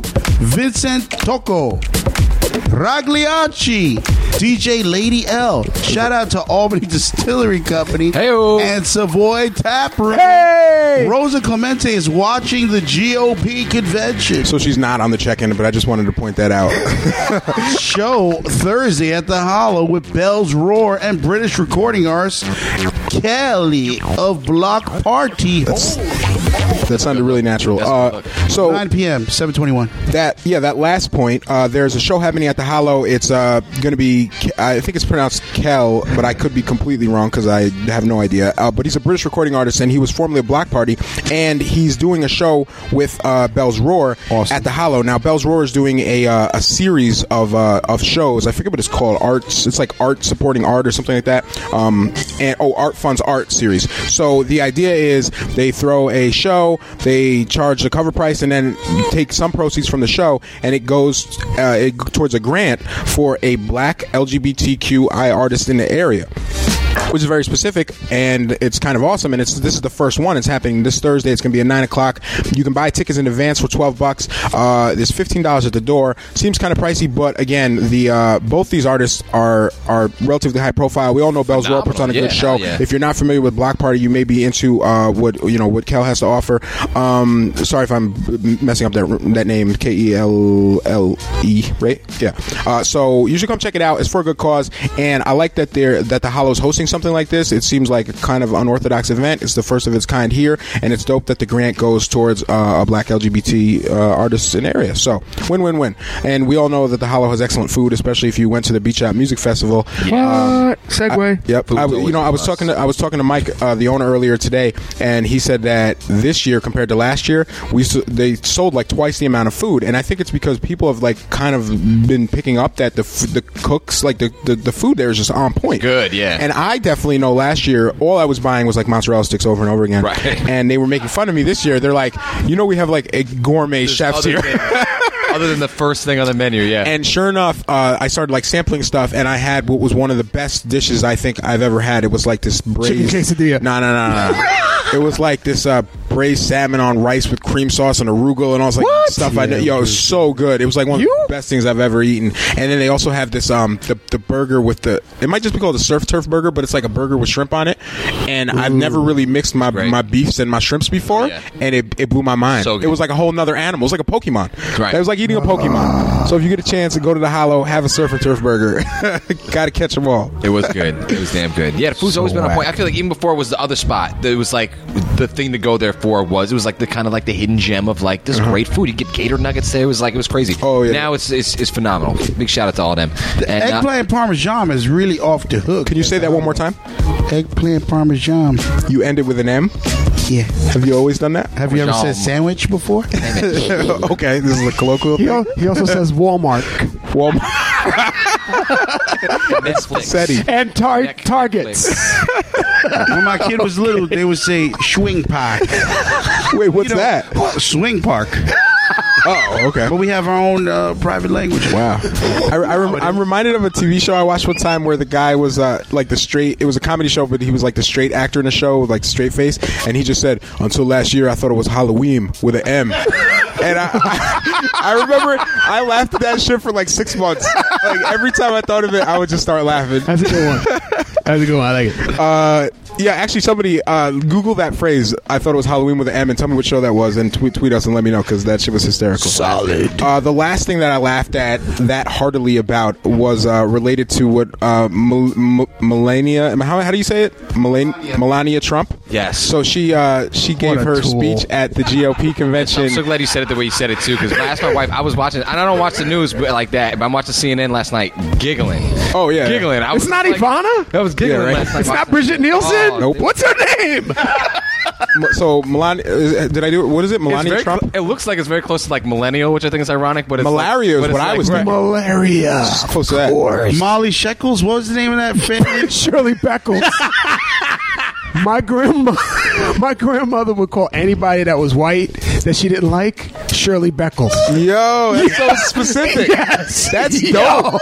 Yo. And we do that today. That's why this segment is called Becky Backlash. So we do the same shit today. I- dead ass, man. That's, what my grandma. that's Yo. fate. Yo.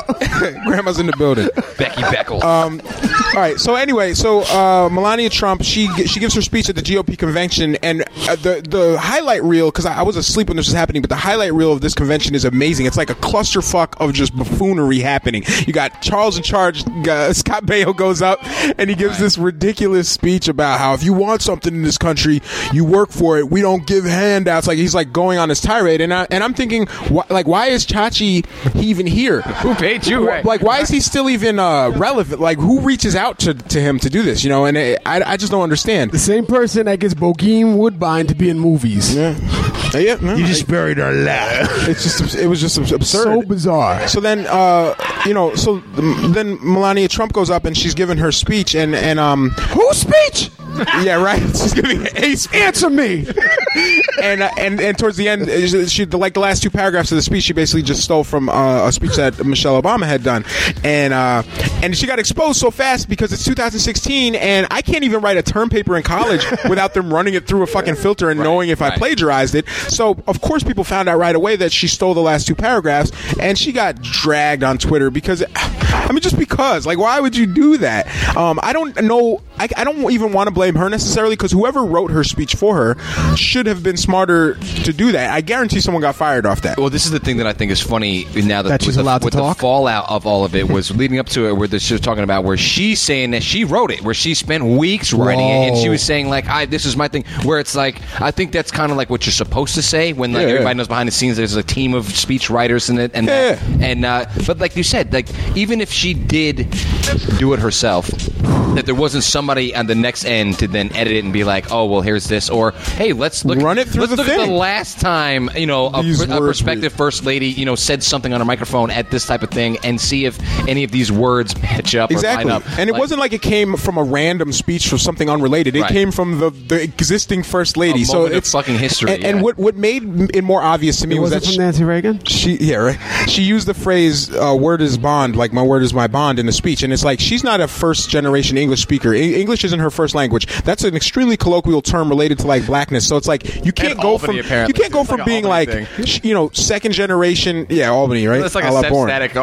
It's like Um, Static invented. A la born. you, you don't go Wait, from no, being like a first generation, second generation, whatever. You, your uh, your English is your second language, and now you're using this word, and, and it's the way she used it was was uncomfortable. It seemed like you know because she wasn't familiar with it, which is fine. But it's just that it made it more obvious. Like whoever wrote that for her, or if she you know copied and pasted it, Right. You remove the stuff that at least you know that you're not even like Yeah. you would never normally say. I don't think this is something she's grown. She's definitely not grown up saying my word is my bond. Unless it's like the most cut, it's like it's either the most like it, the way I see it, it's like two things. It's either the most like against her, where somebody on a team is like self sabotage kind of thing. It's like here, let's let's give her this, feed her this speech, and Yeah. have her say it.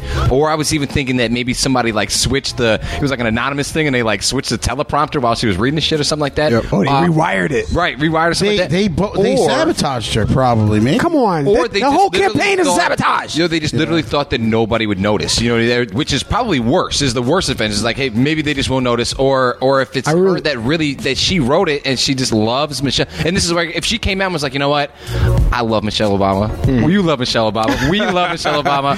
I wrote. She said it. I loved it. I Yeah, yeah. said it. I get it. So We like get like it. when Jay Z takes some that. Biggie lines, it would be like that. Right, like- right, right, I'm not a writer. I'm a writer for myself and others. If she You know, said just that, said that, like she'd win me over. It'd be okay. But they're, they're continuing to deny it. But now nothing still. about this campaign is right. Right. I don't understand why More madness this is on top of the madness surprising pile. Yeah. anyone. This is this to me goes totally in accordance to the rest of the campaign. No, absolutely. This is the most. Do we have background music? Oh, I hear it. Yeah, this I is the can most put it interesting campaign I can ever remember, like going back to childhood and now. And I thought last, you know, the last presidential election was interesting, but just what, like, it's definitely out there. It's different. I've asked people, like, is this this is a circus, right? This It is is. typically how absurd Yeah. it is. But one thing that's uh, kind of frustrating is that even if the, this absurdity wasn't happening with Chachi and her and uh, like also and Trump, the, the GOP uh, platform and even you know the Democratic platform, the stuff that they're proposing is really scary stuff, and it's almost getting lost in how uh, how much of a madhouse this, Right, this has become. Um, so there was a D- David Clarke. He was the, he's that black sheriff that's always on Fox News. He spoke at the GOP convention. So he is, uh, I mean, he's like. Public enemy coon number one. You know, this Yeah. guy is. I hate my gums because they're black. Yeah, He, he, he's like he's, he's the caricature of himself, but he's become rich off of putting down black people because he's a sheriff. Every time I fucking see him on the news, he's got more pins and like medals on his jacket, Right, right, right. and I feel like every time he sells that Yeah. his people, they just run up and stick one on him. Like he's like, shit. I did it. Yeah. Uh, the same dude from not from Dallas, right? That they've had on the news like a yes, past the guy same guy. Yeah. There's only one. Right, There's only one. The one that tried to protect Jr. Yeah, Yeah, that and he gets more. She That gets more airtime than almost any black person on, on those networks. It's like he's the only one that that, that they're cool with. You know, him and Stacey Dash. It seems very intentional Oh, that it's wow. like, hey, let's get this. this, this Oh, like, absolutely. yeah, let's get him as the figurehead. He's going to speak on it and now. because he's black, he Right. can kind of get away with saying all these incredibly racist things, really. And he's on, you know, he's at the GOP convention, and he takes the opportunity to say that um, the Black Lives Matter people are anarchists, and and he's like just condemning them. And then uh, he was on uh, calling them terrorists on on Fox News earlier this week. They bring him out every time there's a shooting. Um, but I mean, I don't know. I, I always gauge these things, and I'm like, is this guy just selling out to be rich, or does he really believe these things? It's hard for me to tell, and I guess it really doesn't matter. But I do know um, Angelica Clark sent me an interview with him and Don Lemon, and I was, I, and this is how bad this guy is. I was like, fuck yeah, Don Lemon. You tell right, him, right. Yeah, exactly. When I'm sitting here rooting for Don Lemon, you, You know, know this guy is way out of his league because even Yeah, Don I was the like, same way. As soon as I saw it, I was like, it's like why? What is wrong with this? yeah, how am dude? I on Don Lemon's side? You know something's wrong. Um, but I hate that guy, and I hate that they give him a platform. But I mean, that's what they're trying to do. America. That's, you know, that's Don looks like he's having a really good time at the Republican National Convention too. If you like, every Oh, time yeah. they cut to him, he's like grinning and he's like loving it. As, It's got to be fun. I mean, if it, it's like it's like it'd be so entertaining if I if at the end of this punchline doesn't end with like a nuke blowing us all Right. up or something. You know, oh like yeah, by the end he's president. Yeah, now. yeah, yeah. If I were just watching this show, I would love it even more. But every once in a while, I'm reminded that I live like I live here. know. It's bad. This is, and it's gonna actually This be like our. they have, yeah. they have better It's food like, at the This Republican is your life. Convention than the Democratic. Mushroom cloud, you mean? Yeah. Who's the dude they had on the news talking about? Uh, it was only only white people that have contributed to society. Oh that my was like God. That, that they were like interviewing Was him. like What's his name? Can someone get his name? Because this is the same. Uh, this is the same congressman who said that um, uh, Mexicans were sneaking in the country with uh, their calves the size of cantaloupes because they were sneaking in drugs and stuff. I hate this guy so much, uh, and he's super against like uh, any. You know, he's he's hardcore against any kind of immigration or or uh, what he calls anchor babies or like let, you know letting people stay. He's horrible. And then to see him back in the news, he's on. Um, there was the channel that they were doing the convention on, and he's like saying. Uh, they, they, they were talking about the GOP, saying how it's run by old white men, and he's like, "I hate this old white man rhetoric." And he's like, "When's the last time any other subgroup of people did anything for humanity?" Anything for humanity. like the whole world. And he's like, he's like, look at every uh, everything that Western civilization and, and the, guy- the host is like white people, and he's like, well, Western Christian civilization. Right. It's like we've done all these I like amazing how he, things. he narrowed it down to just a very specific not of white, people. not white, Christian, Western, which just means white And it people. was really the, the issue I have, like with the news program in general, is like it doesn't end with that. That conversation doesn't end with somebody correcting him. It Yeah. ends with, and we'll keep going to the next thing. And it's yeah, like, and he got more bullshit. The host got in trouble for that. People were going on Twitter like, "How do you just cut to commercial after something like that?" And he, there was a black woman on the panel, and I think she was conservative, and she looked like her head was going to fucking explode. And uh, and they they tried to like pause it for a second and be like, "Hey, you just said some white nationalist shit right on live TV right, here," and you know it's just kind of steamrolled. But these are, and this isn't just some dude. This isn't even like that dumbass sheriff. Right. This is a congressman. Like these, this just scare people. I think these people are completely responsible for the rhetoric that is allowing the the, the undoing of the country you were born in and raised in.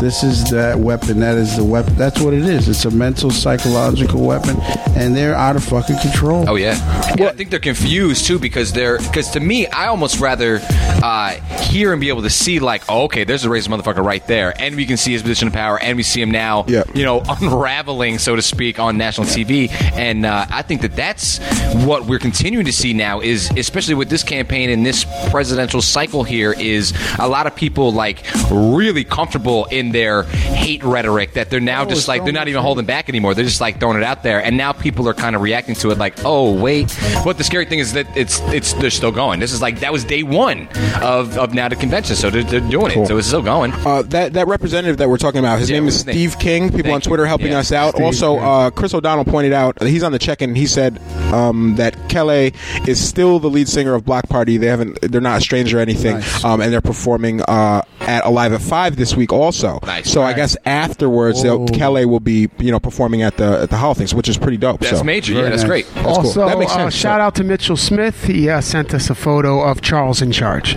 Oh, did he? Yeah. Nice, nice. Yeah, looking out.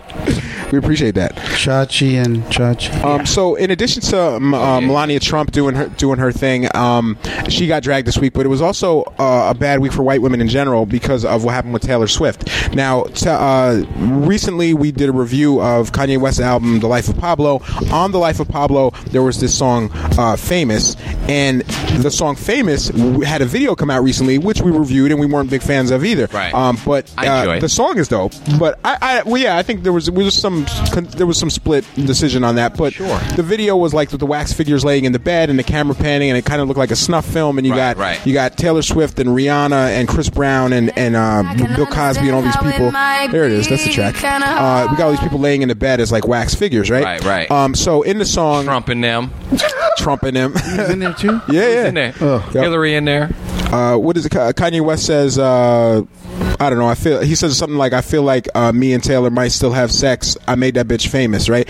And when when this happened, Taylor Swift went to, I believe it was the Grammys uh, a few weeks after it came out, and basically got on stage and dragged him and was like, you know, people will try to take you down. And then she was on Twitter talking about how you know uh, he, he had no right to come at her and do her like that in the song, Right. And she and then Kanye West was like, "But I called you and told you that the lyric was in the song and you were okay with it." And she's like, "I never talked to you. That didn't happen." Uh, you know, she just basically said it never happened. And Kardashian, Kim Kardashian, was like, "Oh, I have, you know, I have the f- tape of it." Right. But then uh, it like disappeared, never came out until a few days ago. Dropping on them when uh, Kim Kardashian released the footage. Um, and and you can correct me if I'm messing up any of the story on Twitter, but this is kind of it in a nutshell. So Kim Kardashian puts the footage out. It's like a Snapchat uh, video, and uh, it's like pieced together of her conversation. He definitely called her. Uh, Rick Rubin's in the room, just chilling on the couch. Kanye West is there on the phone So with funny. Taylor Swift, Snoozing. Yeah, he's just like whatever, and uh, he's like, "Yo, so this is the line. Are you cool with it?" And she's like, "Wow, I really appreciate you asking me first or reaching out to me." She's like, "Whatever you want to do, whatever line you want to do works best, but just thanks for you know letting me know."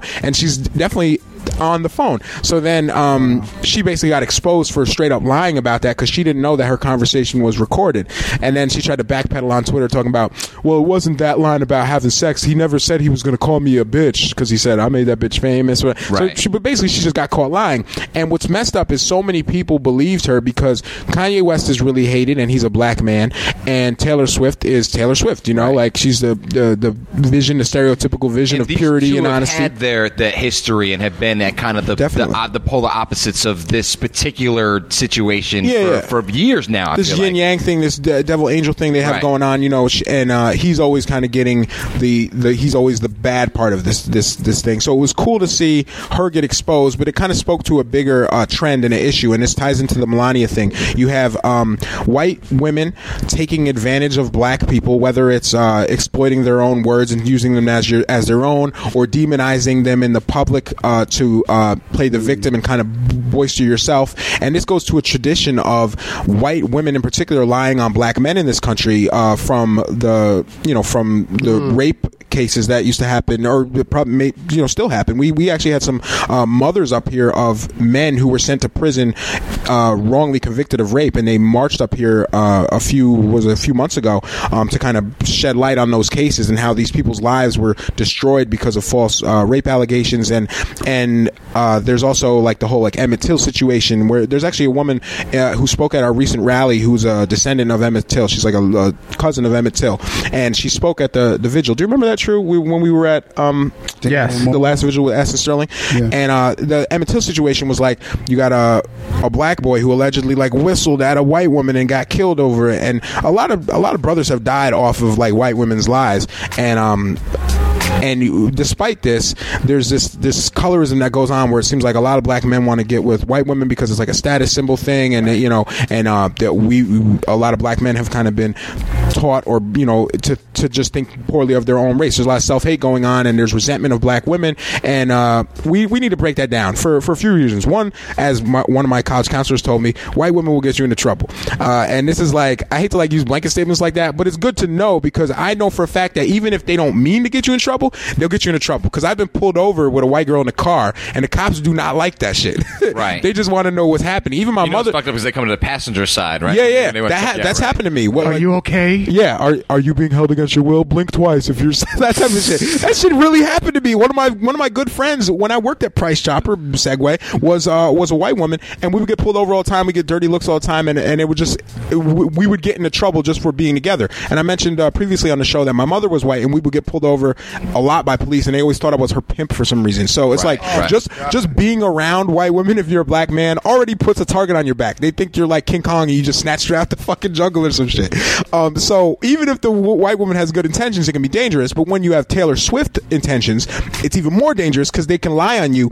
And if they do want to get you in trouble, they're going to get believed over you, no matter what.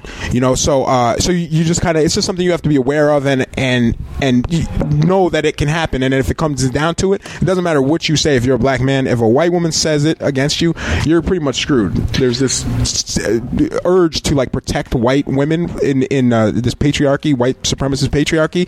It's damaging to white women and women in general, but it, it also is damaging to black men, uh, and it, and it can put people in danger. I remember the one that the, the point that we talk about a lot in this show was the uh, like the affirmative action thing, Yep. and and and the, how, who the major recipient of that is with you know with being white women compared to the stereotypical you know who you would think would be the recipient of that. Yeah, can, And, let's uh, can we caption that for a second? Uh, just just to point out what you just said, like affirmative action. A lot of people attribute it to black people, like uh, you know, getting jobs and and uh, placement in colleges over white people. But the number one beneficiary of affirmative action is white women because it's meant to include uh, people of um, basically non-white males. So it, it includes uh, LGBT and uh, women in general. And there are more white women than there are black people in the United States. So they're the number one beneficiaries. Continue.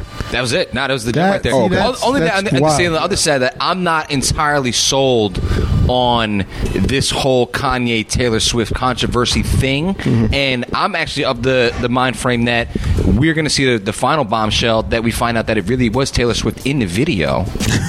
and I think you're right because if you watch the video, there's This there's certain on. people, there's certain people in the video that are Nobody's real. figures, and somebody, some people that are very. I think They CG there's some. breathing. There's something where I would love to see, especially after the where to me it's, it's too petty. It's almost too obvious on the where the, the the interviews with both him and Taylor before the before the albums came out.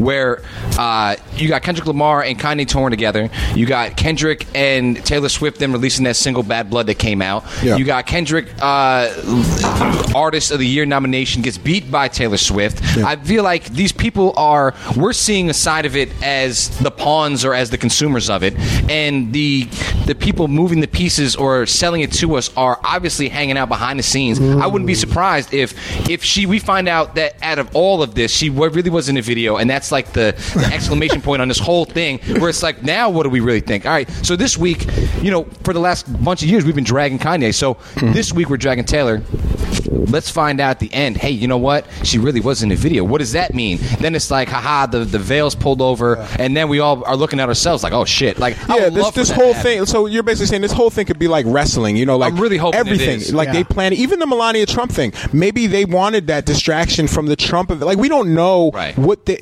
People, you know, people are so smart and calculated and cunning, and when they have a bunch of money and ill intentions, you can do a lot of stuff. So Right. we don't know how much shit we're shocked by, or like, wow, I can't believe that gaff just happened, and Right. it's totally planned and intentional. To me, in this one, the red herring is when you see Kim Kardashian and then Amber Rose, both nude, both there, very actually in the photo shoot, in the video. And I think to that, like, hey, if these two women can put something beside themselves to get in this photo shoot and do this thing there, why couldn't Kanye and Taylor Swift, based on the X amount of money? So you got the two artists that are, I guess, before Kanye's last time was him and 50 Cent. They were kind of doing like the head to head thing and that was all planned too. that was very much planned, you know, calculated, and I feel like his competition right now, he's when you think about pop stars and his who he competes with, his competition right now is Taylor Swift. So it's Yeah. like that. That I see it as as that, and I It think helps it very both of much them. Their it names really- just yeah, being out it's- there helps It's, it's a win for, for absolutely Controversy's good. True. Can we talk about Tucker Max? You made me watch a documentary about lying. Um, Yeah. what, what was it called? Do you remember? What it was, it was on Netflix? It was like the Art of Lying or something. Yeah, it was like the truth of lying, and then Truth about lying, yeah. Yeah, Truth So About one of the one of the th- segments in it was about uh, Tucker Max, who was like a popular co- blogger, and he had a movie come out, and uh, the the ad campaign for the movie was basically to make as much controversy as possible. So uh, do you, do you remember that that part? Absolutely, yeah. Can you talk about it a little bit because it, it just goes into how they they will try to like trick us into controversy by actually manufacturing it, so we don't know which we really have no way of knowing what's real. So I forgot. The, you forgot. Yeah. All right. Well, all right. Let me just say one Bring thing I down. thought was super super cool. They were like, um, they were saying that the, uh, the some people were saying that They he- made a film, right? he- yeah, it was. A, they, made, made a a movie based on the blog, and the movie they were trying to sell tickets to. So they hired an ad campaign. So they were trying to say that uh, he was misogynistic and perpetuating rape culture. So uh, there were groups saying this, but like on the low, like not it wasn't a major thing. So what they did was they put um, posters for the movie out, and then they went out and sent teams out to write like "Stop Rape" spray paint all over the posters. So they're destroying their own posters. But this caused the country to start doing it too. So then people started organizing. They started It was kind of like. Cop Killer by Ice Ice Cube. Yeah, yeah. Ice-T. It was- yeah, it was you know, some of that, yeah. It was So like negative. Yep. To, To, bring the attention. Yeah. So they did a, their own negative campaign to get the ball rolling, and they they were like, "This this uh, movie is so controversial. People are d- ripping off all the uh, the posters. If you see a poster, people have just spray painted over. They're destroying it. Then there's then there's this huge protest in New York, protest in Boston against the movie, and they manufactured all that to uh, just to draw attention to Wag it. the dog. Yeah, exactly. Yeah. And and so we don't we you know when we report on this stuff and we're like, oh, you know, Taylor Swift got dragged or whatever. She's probably laughing all the way to the I'm saying bank. right now. I'm saying right now they're all hanging out barbecuing right With now Melania Trump Yeah, and like, Michelle. Yeah, I'm thinking right now they're all in that bed still right now, Yeah. butt ass naked, laughing. Yeah. That's all. That's my Okay, thing. there you go. Conspiracy theories. Let's let's talk about a few more because there were some instances that happened in the last two weeks that we never really got to touch on because we took a bye week. Uh, we we touched briefly on the um, the killing of Alton Sterling, uh, Philando Castile, and there were three other um, people uh, who were Latinx who were killed by the police, and then there was also uh, a trans woman. I think her name was Princess Goddess, and she was uh, or or was it Princess Diamond? Uh, oh, Goddess Diamond. That's what it was, and she was killed um, just in a tra- in a transphobic incident. She was the 14th trans woman uh, of color killed this year, or trans woman killed this year. So there was all this violence that happened, and then in the wake of it, there was a shooting uh, in Dallas where was it five police officers were killed. I think 11 were shot. Right. Um, and immediately, people, you know, it, it, people were like, "This is just a little too convenient." You have all these police killings, police killing everyone, and then the, the for, for the first time since 9/11, five cops died in one day. And they're just like it seems like they're trying to tie it to the uh, you know the Black Lives. They were tying it to the Black Lives Matter uh, movement. They're like, oh well, it's this this rhetoric is what caused these cops to die. Right. And uh, and suddenly cops dying, five cops dying is like a huge deal in this country. People really give a shit, and they're willing to look for ways to, who to blame on it. When five people are killed, black people are killed by the police, they're just like, hey, you know, they shouldn't have been resisting or whatever. They, they- nobody wants to point the finger at the root cause of it. Um, so immediately people were saying that the shoot the shooter was. Uh, some people were saying it was like a conspiracy and it was all set up, and uh, and others were just blaming the Black Lives Matter movement. A few days passed, and then there's another shooting which just happened in uh, was it Louisiana, right? Baton Rouge. So another sniper, another allegedly black sniper happened, and um, he killed was it three officers? I think this was just this was But just that wasn't a sniper. Oh, I, oh, maybe I thought that that he was still he was still in the army. That's all. yeah, maybe but he was like veteran. you know, he was like in the street okay.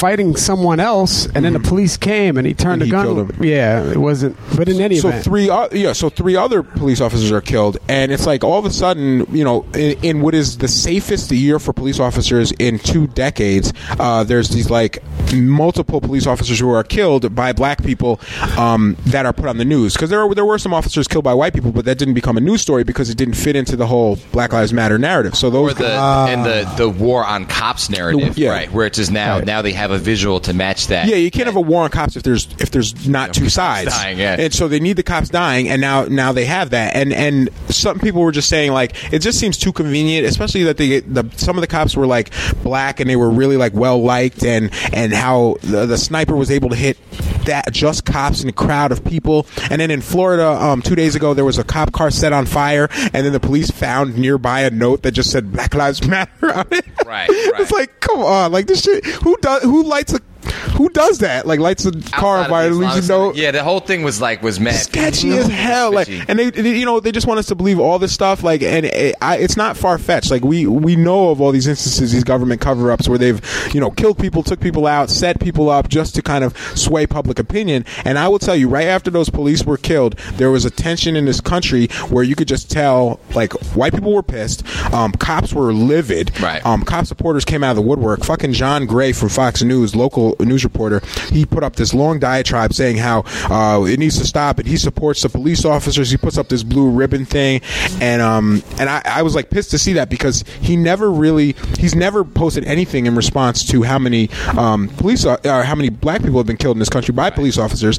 But this this instance happens, and he's a news reporter, and he's putting this out there like that. It's like, you know, you personal outrage, right? yeah, and this is why we say Black Lives Matter because none of those other lives mattered to him enough to, to for him to say something something. But the second he can suck up to the police because some were killed, uh, he's got this long. Uh, it- it's it's his most popular post he's ever put on Facebook too. It has like thousands and thousands of shares and likes, and he's just a local nobody reporter. And uh, and I and I wrote one comment there, and it was deleted too. So it's like they're controlling the narrative on all fronts. I did just call him fat, but whatever.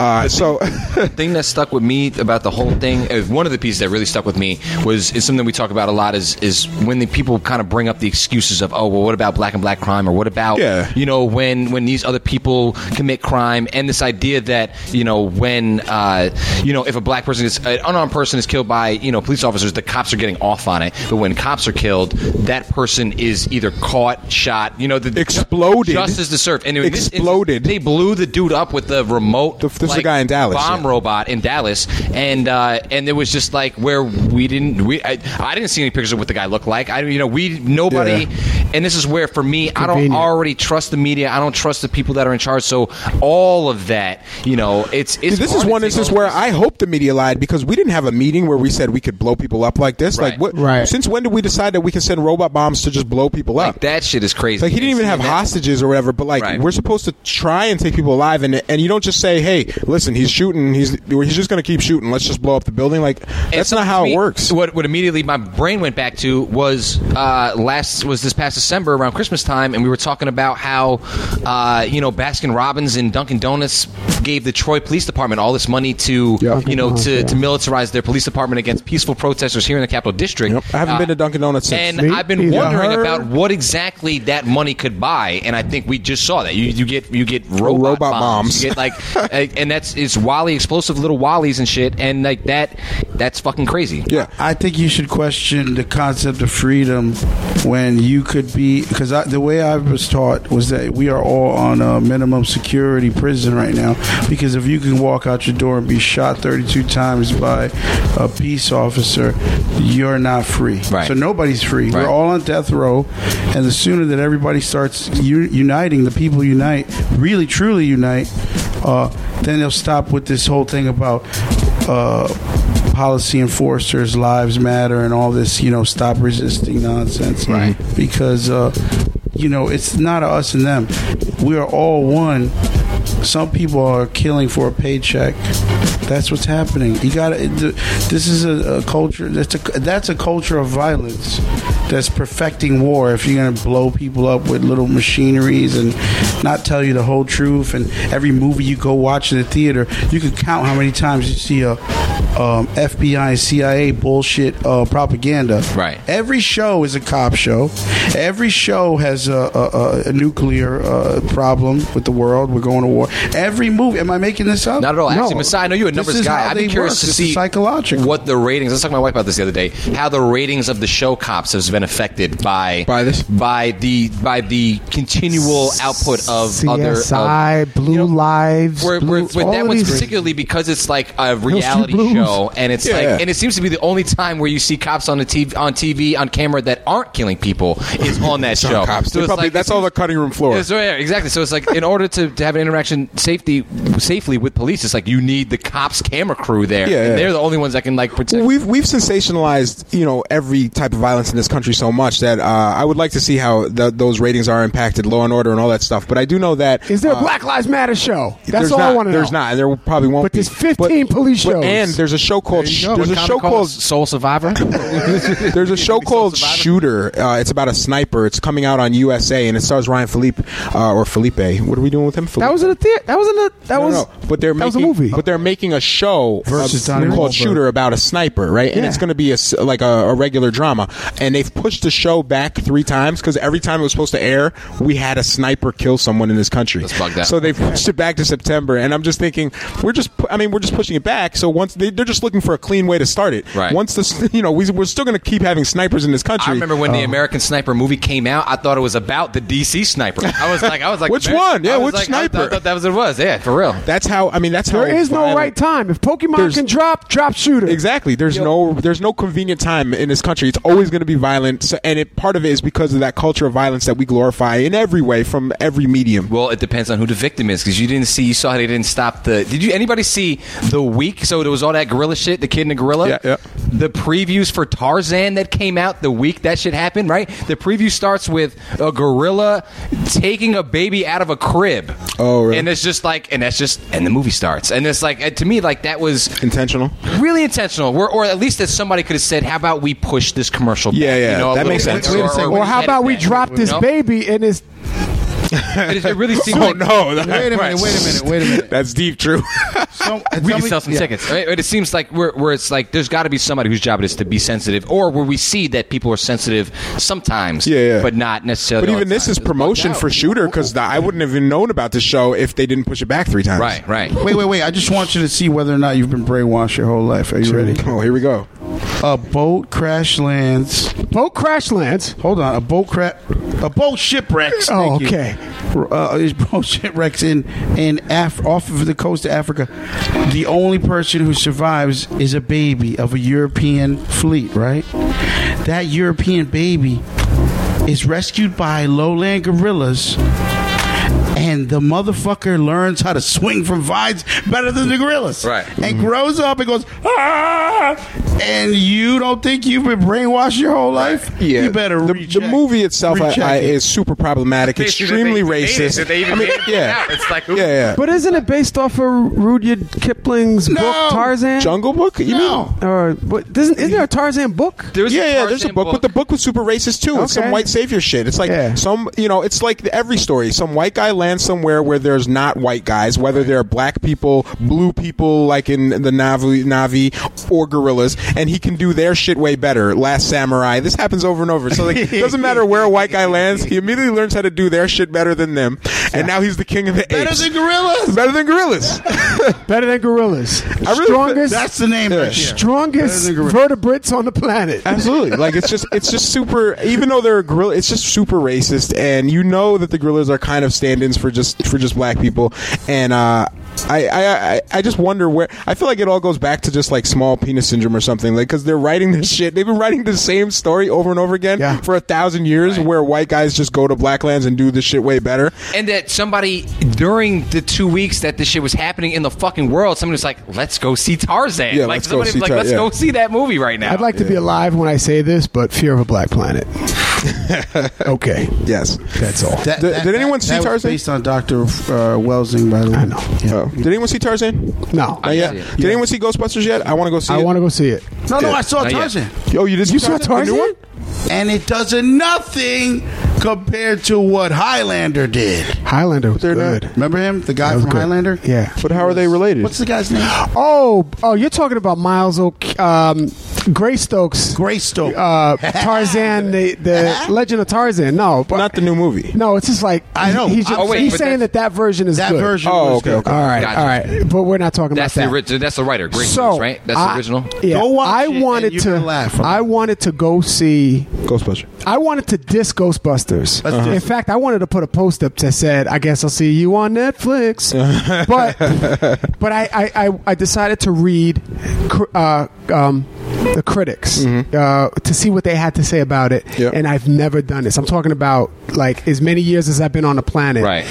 I I list. I went and I read. So I read about 30 reviews. Mm-hmm. Of those 30 reviews, there were probably four of them that were lukewarm to negative. Mm-hmm. Everybody else had very positive things to say about Yeah, they said it was fun. It wasn't it was horrible. It was fun. It was entertaining. Yeah, like you know, it, it didn't make you like bust a gut laughing, but the the the humor wasn't like campy, cheesy, Uh-huh. or predictable. Like it was very well done. It paid homage to the new New York City as opposed to the classic New York City that we saw the original Ghostbusters. Though I heard it was filmed in Boston. Yeah, and there's that, and it left it left old Ghostbusters kind of alone. yeah. But Better when it alone. did, when it did, it like it tactfully and tastefully gave gave some nods to it. We should we, we should do a beach shot trip and go see it. check it I'm down. I'm I- down I, to see it. I want to see it more for like social commentary, um, pop culture reasons. I wasn't super into. I'm not really into ghosts in general, but uh, I did like the originals. Right. Um, but I don't know if you guys saw it, uh, on Twitter today. Leslie Jones like Oh, took a hike. man. She took, she had to leave Twitter because she's been getting so many racist tweets from people calling her a gorilla. Talk about And your she's, time. she's who I want to see it for. Like, Yeah, I, I'm a Leslie Jones fan. I- I'm not a huge fan of her, the Stand up. We've seen this. but I wanna Leslie see- Jones is a comic genius. her stand up is better than her So skit her skit stuff. So I want to see how she does in this. How do you think that was not going to happen? This is in a time. Right. This is you living in a unique time. Yo, at You least she was included in the movie. Ernie Hudson wasn't even included in People the posters yeah, or the the video credits. game, nothing. Yo, they they shit on him hard body in the original. So anyway, Leslie Jones had to leave Twitter because she's black and a woman, and they drag people were just like going Right. in on her, calling her all manner of things. She started retweeting this stuff, and then she put, puts a tweet up. I think it was last night or the night before, and she's like, "I'm like I'm logging off Twitter in tears right now. This is ridiculous." And she's like, just putting these people on blast for what they do, and it just kind of speaks to what uh, black women have to deal with just in general in in society, but also on um, on social media, especially if you're a high profile black woman. Right. She couldn't even get her dress to the premiere. Like people were falling over themselves to give other the other actresses dresses for the premiere. She had to like point out that nobody was for her, and then all of a sudden people wanted to. But Oh, really? Yeah, Even she- on that, even on the professional end. yeah, no, yeah, people weren't like, Wow. uh, you know how people are like, yo, wear us to the premiere. Yeah, Wear us. Nobody was coming at her, and right. she noticed all her co co-stars. People were were throwing them outfits. Please wear this to the premiere. Right. So she was like, yo, nobody's trying to give me a dress to the premiere, and then suddenly you got Versace. You know, these people like, Sure, oh, where sure. are you? But it was all for publicity at that point. Nobody offered her right away. Right. And so you have people who are main i- in the industry, like wealthy, shitting on black women, and then you have just your average Joe Smos sitting at home.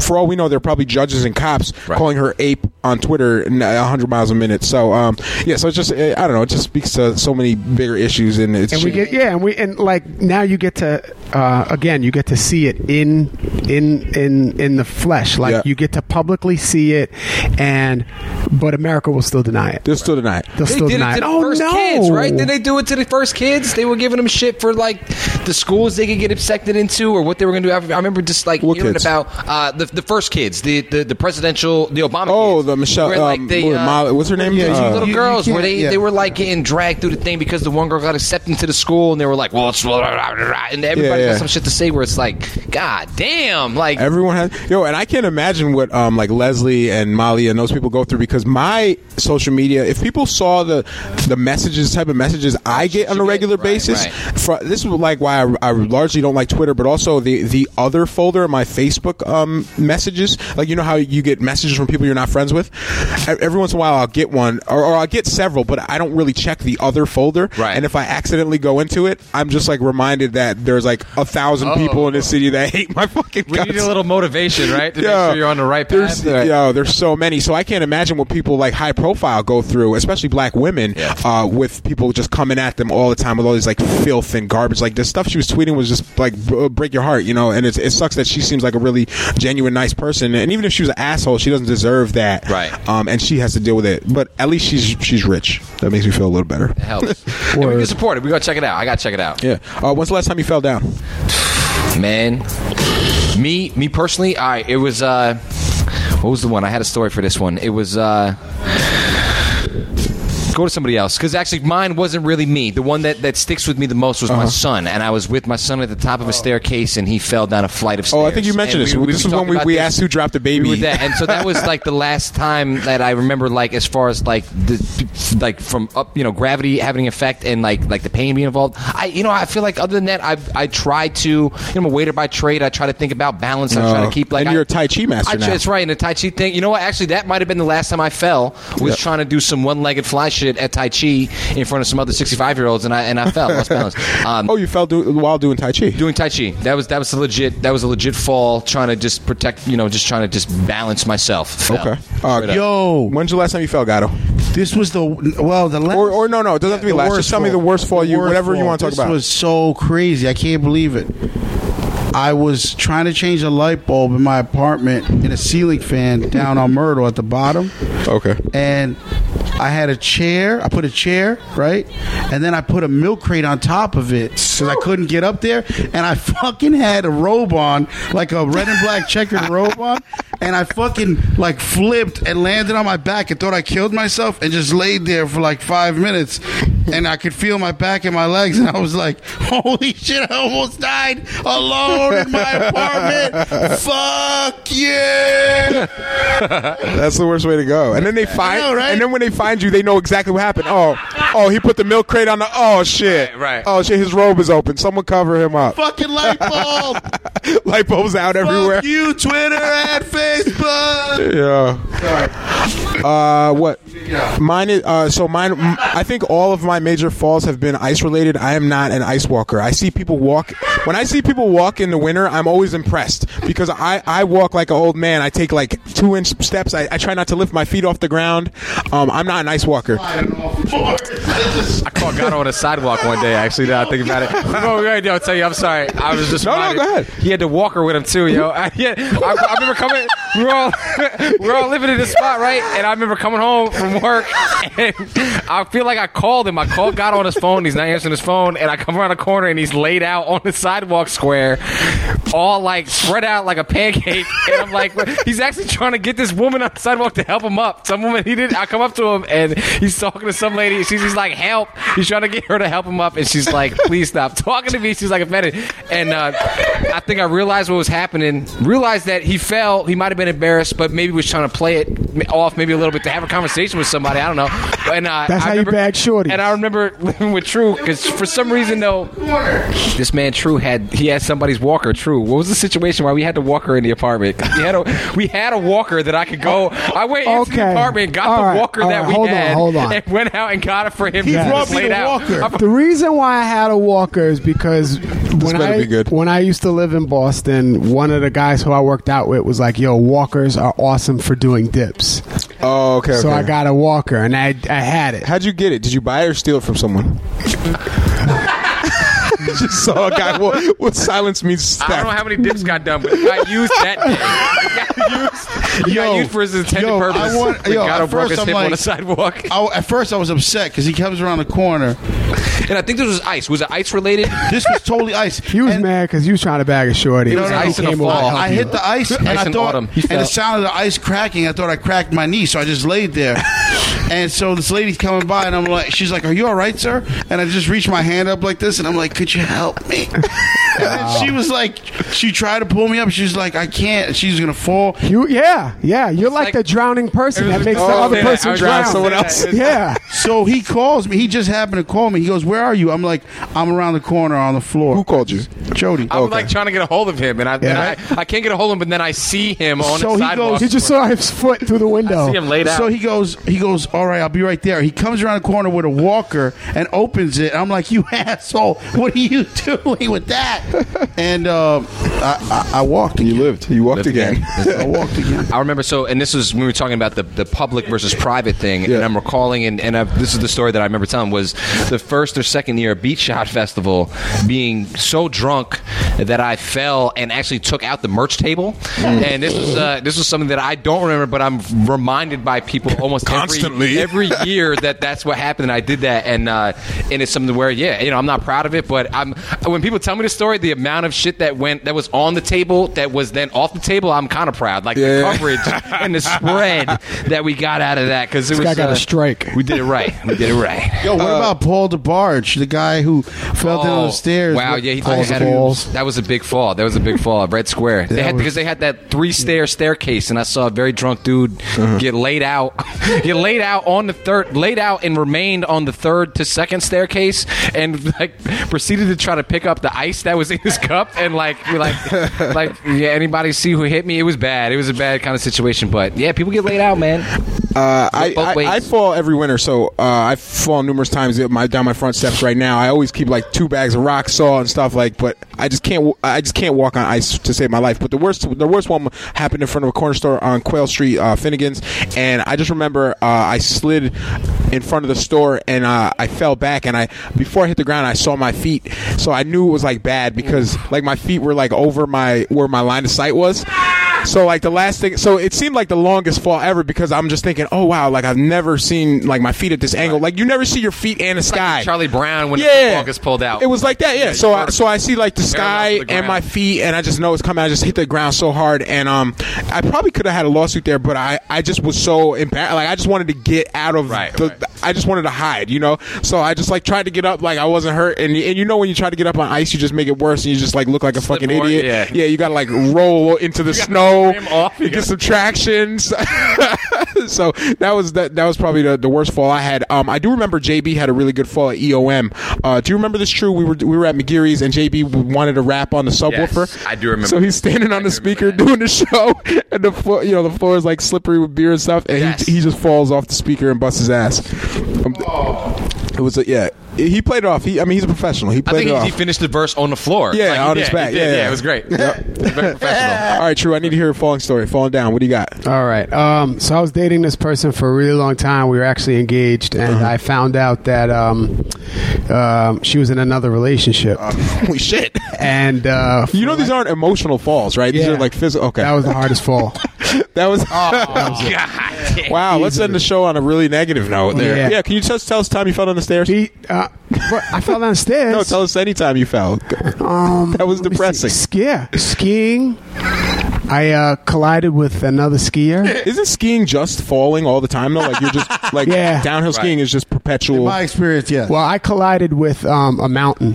oh, okay. Yeah, my face, my face hit the snow, and I actually got a deviated septum. Oh, that's how that happened. Right. And This I was the- never the knew. origin. Right, right. Oh, right. I didn't know that's how that happened. So I never knew how I how how I couldn't breathe for seven years, and Wow. then one when I went to go get the surgery, they actually broke the the, the person who was uh, prepping me, the nurse. She was saying how how common this this procedure is, and that her husband got it done. And uh-huh. I'm like, oh, what happened to him? Oh, he was mountain biking or whatever, and he hit a, tr- a tree branch, like literally came out of nowhere, smashed him in the face, and he had all these chronic breathing problems after that. And I'm like, oh. wait a minute. I hit a mountain. I, yo, I, and I Could it nev- be? I never knew why. What was wrong with me? But it was like shortly thereafter that injury that my started. breathing got worse and my headaches and sinus and all other stuff. So um, that was that. That's what you And- Shout out to That's True what you get for shout out- skiing. yeah, shout out to True and the doctor for that because they all they encouraged me to do the same procedure, which is breathe again. Oh, and you you had it done, right? we never. How'd yo, that work for you? I, it, it was great. I uh, you, you gotta let, you gotta watch classic music movies for a week because you're gonna be bedridden for about a Yeah, week. you have, to, Oh, and you okay, have to sit. You have to like sit, sleeping, sleep sitting like up. in like an upright position. You should watch Casablanca and Black What? and What? Cool, cool. Um, all right, so I guess. No beat shot, huh? Oh yeah, yeah. cares? Let's let's no. Let's do that. That, that we'll, we'll wrap it up with that. Let's. Uh, All right, just- can we end on a high note? But I have to say one thing. Yep. Um, I'm sorry, guys. Um, can we just have a moment of silence? Because I literally just lost my aunt Anne Marie today. Oh, I didn't so know that, I'm True. sorry. I yeah, I'm I'm I'm I'm, I'm holding on, but I just want to do like a moment of silence because she's super cool, um, but she's been battling with like um, emphysema, Mm-hmm. and she actually was in the hospital for like you know like two weeks with pneumonia. Oh, um, she's really just been fighting. It's been like a really really hard fight for her for the past like I want to say ten years. Jeez. It's been really super hard, um, but I, I really feel like she's having some comfort now because she's not going through like the madness that she's been going through. I mean, she's she was struggling with like quitting smoking cigarettes her whole life and could not you know could not kick the habit.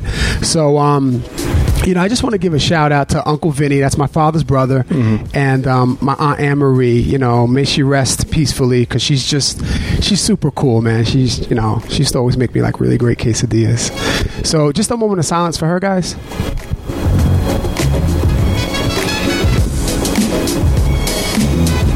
Okay, let's just go up.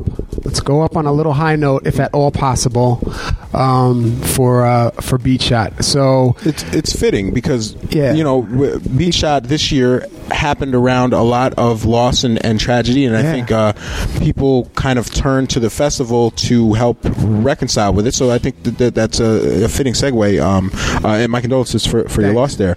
Um, the festival this year was different than a lot of other ones, and and uh, uh, I spoke to a few people. Every year, people say it's the best one, but this one seemed different because it was so emotional and sh- you know shrouded with um, all the loss that had happened with the uh, the police killings and just the, the current state of affairs in this country.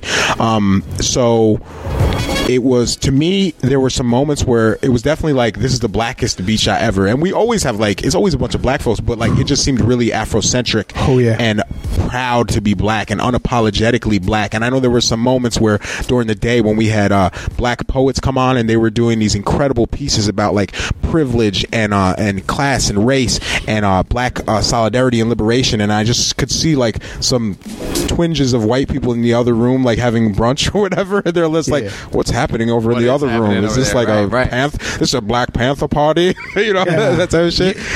But uh if it felt good it felt good and i think uh, a lot of people really needed that and uh it was like it was like healing and cathartic and it was people Definitely. cried and then people danced uh, like on the same you know in sometime in the same moment. So um for me that is what stood out and uh i thought it was beautiful. Um definitely shout out to amani and mc graffiti who helped us put on a lot of what, what happened with the uh, poetry and the beatbox uh the tournament and uh just it was just great seeing the number of dashikis this year triple and like the, the djembes on stage you know? Like that was just dope. All these african medallions. I feel like i'm back you remember when malcolm x came out the movie? Yeah. and for and like everyone was all about that? Right. it's happening again and my sister just went to um, harlem last week with uh, some of the women from uh, ugt and uh, convention and she was like all over new york is kind of like what's happening in albany where everyone's just got on african colors and dashikis and the, and the dresses and the hair and everything I, I love it yo i just want it to keep happening and, Yeah, and I stay would. like that I would like for this to not be a phase. Yeah, because yeah. I haven't left it since the Yeah. nineties. you know,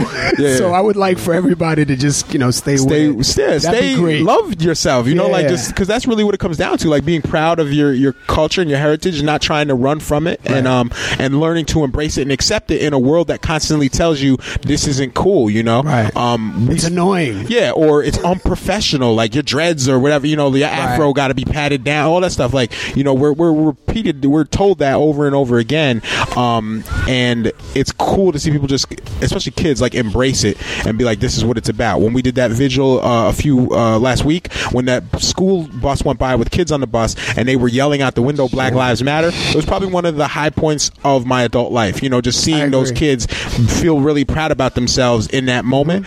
And I can't remember seeing that happen, uh, you know, spontaneously like that with a bunch of black kids just saying like, "We're, you know, this is dope. We're black. We're proud." I'm from the I'm from the generation where I remember my little sister not wanting the black Barbie because she thought she was ugly. So it's cool to see kids not all feel that way. You know. Um, uh, other thoughts on the festival? just dope. I mean, for me, obviously, with you know Amani and the, Black Power shuffle and the line dancing, and like that was the highlight for me. Just Yes. like like where for one, just like we never. It was like the whole crowd, the whole everybody, really as one. You know what I mean? Feeling it and just like like you said, unit. cathartic and just like feeling it. Um, you know, I, I feel bad because I, I I missed a lot of it, and but the but every moment that I was there felt like the right moment. You know what I mean? It felt like this, like the moments that I and again I missed a lot of it, and I was there for the pieces that I was there for. Felt like holy shit, this is the moment to see. And and then talking to everybody was like the whole weekend uh, through all three days were filled with those Yeah. moments that people could just really just feel something real. Um, the highlight for me uh, was kind of a tough one because it's and, and it's one that it tends to be is J Live every year. Somebody that I always look up to. Oh, yeah. um, and and every every time he comes to the Capital District and perform, uh, he's somebody that I've I've grown to to really really like I, in my top like you know he's like to- one of the number one artists for me that I look to. Um, for one, always keeping it real, being a phenomenal artist on on the boards and, and on the, just music wise. And this year, I feel like I saw a side of him on stage that I've never seen him, and I've, I feel like we, the, us in this room, have been privileged to a lot of J Live performances over Yep. the years, uh, and I've never felt you know what he felt. And it's really this idea of and I, when I, I, I felt jay but i felt every artist through jay on that stage. And and and people that as somebody that uh, i love to talk and i love going on this show and talking shit but as somebody that relies heavily on other artists to articulate what i feel like i'm feeling a lot of the times and, and to explain to people how i'm feeling some of the times I, I i need a song or i need a painting or i need you know sometimes you know a, another artist part, you know, uh, perspective on it to, to really latch onto that. Um, when I see these people who have given themselves time and time again uh, their perspective, so that I can feel like a human being listening to it. Yep. You know, when I see these people on stage and they can't necessarily finish a set because the the the pain of what of the words they even write and, and dealing with that, and, and specifically with uh, where Jay had a song where he was he wrote about Mike Brown Yep.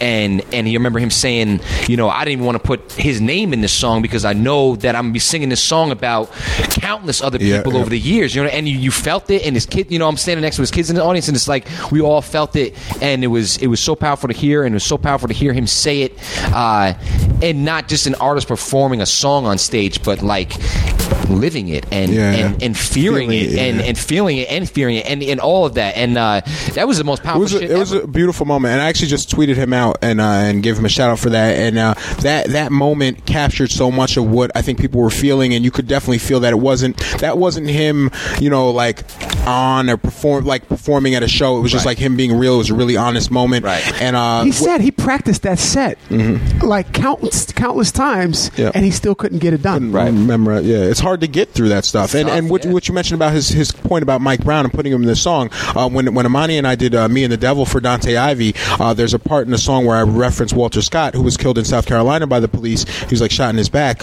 and uh, almost every time I've done that song, I've replaced Walter Scott's name with another person. Right, We. I put Sandra Bland in there, and I, I've just you know I put so many people in there. And every time I do it, I'm just like, this is ridiculous. That Right. there's n- a n- never-ending stream of people that I can put their narrative in here, and it fits into the song seamlessly. Um, so yeah, it, it's hard to write these songs because you you're trying to capture a moment that never ends.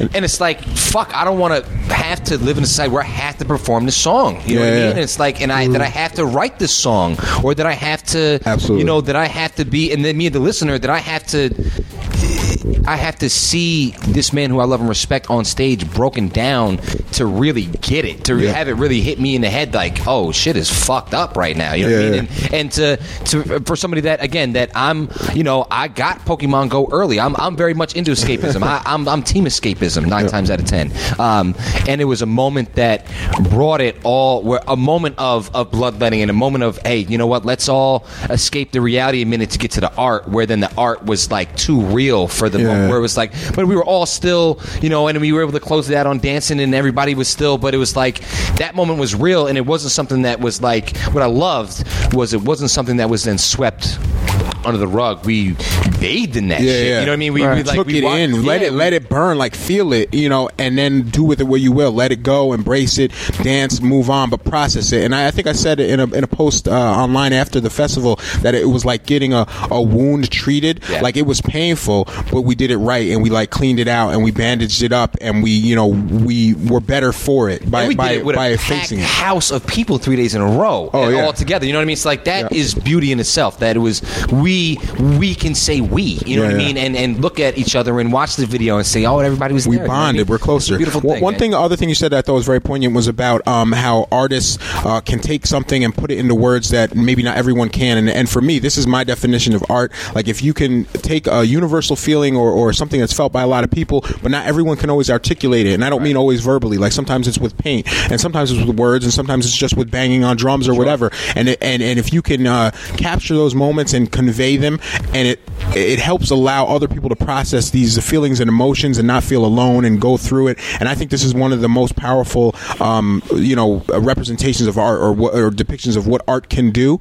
And I totally agree with you on that. And I think uh, a lot of the people who performed have a have a knack for that. And some all my favorite artists have a knack for that. Amani has a knack for that, and uh, and it's it's cathartic. It helps you heal and process and connect these like synapses in your brain that aren't necessarily always catching. Right. And when they do, it just makes you feel like whole and complete and not alone in the universe. Definitely. And it's such a you know it's it's not scientific thing. It just it just feels right, and you know when it's happened, and it definitely happened a lot at this last Beat Shot Music Oh, yeah. Festival. I felt when they were on stage because I was I felt very caught off guard, but it was like a lu- a magical lullaby of reassurance. That's what it felt like. That she was they were put it, it, they were so naturally, organically doing this healing to the whole. That that was a big part, I think. Right, uh, you you felt that whoever was It was a healing, room, yeah, a healing It circle. was like it was it was beautiful. Nope. True. Do you want to have the last word on this festival? Sure. Um, I felt like this was one of the most, for the exception of a couple of like, you know, things that we were going through as like the promotion team, as far as like names and spellings and things like that. Yeah. I felt like this was the most smoothest, like the smoothest run, most well organized, um, time efficient. Um, beat shot out of out of all of them. Hmm. It was you know everything was just really really like well run. It was like a well lubed machine. It's like we've done it before. for three you know for three days in a row. Yep. Um, I was really impressed with how well everything went, and I felt like I couldn't appreciate how smooth and how great everything Mm-hmm. was. Giving the outside environment Yeah. to the point where if shit had gone wrong on, at this festival, Yep. I wouldn't have cared Mm. because what was going on outside had had such a weight on me this year. Right. Yep. But at the same time, all that being said, um, and I'm and I was just talking about organiza- organization and, and, Yeah. and logistics and all that stuff. For what the artists put forth and what the community brought together was like you guys all have all pretty much said was very healing and something that I really really needed at this time um, and that that's really that's really like my culmination of the weekend Uh, Perfect. I think that's perfect. Um, by the way, True, you're getting a lot of love on Twitter. Luz Marquez, uh, Luz Marquez, who was on the show uh, last time, she just wanted to send her uh, support and condolences uh, regarding your aunt. Um, so I guess you. I guess we'll wrap it up like that. Uh, just a reminder, if you want to get in on some of this healing and and uh, creative ex- uh, creative expression, uh, this Thursday, uh, July 21st at 9 p.m., you can go to the Hollow. That's where the festival was, and you can see Bell's Roar and Kele. Um, And that's going to be the Art Funds Art Series. Uh, all the proceeds or the a grant uh, from that the proceeds goes to a local LGBTQ uh, artist of color in the capital region. It'll be a really good show. That's immediately following the Alive at Five event, which is also uh, down there. So if you can come out Thursday, uh, please do so. And also we mentioned Dontay Ivy's family. You can go to youcaring.com backslash Dontay School with one S, and we just tweeted that out. You can donate to the children who have been directly impacted and displaced by the death of Dontay Ivy. So that's it for my public service announcement. My name is Messiah. I'm signing off. Just one more shout out to the Hollow and uh, and Tony, the sound man down at the Hollow, man. 'cause Such a great job he this did, year. He did crazy work the whole weekend, and uh, just everybody sounded so phenomenal. So thank you, Tony, for doing that work, and he's going to keep doing that work on Thursday night down at the Hollow. And uh, yeah, man, Lo-Fi Lobo signing out. Catch y'all next time. Peace, peace. Arigato, signing off. Peace. DJ True Master save the whales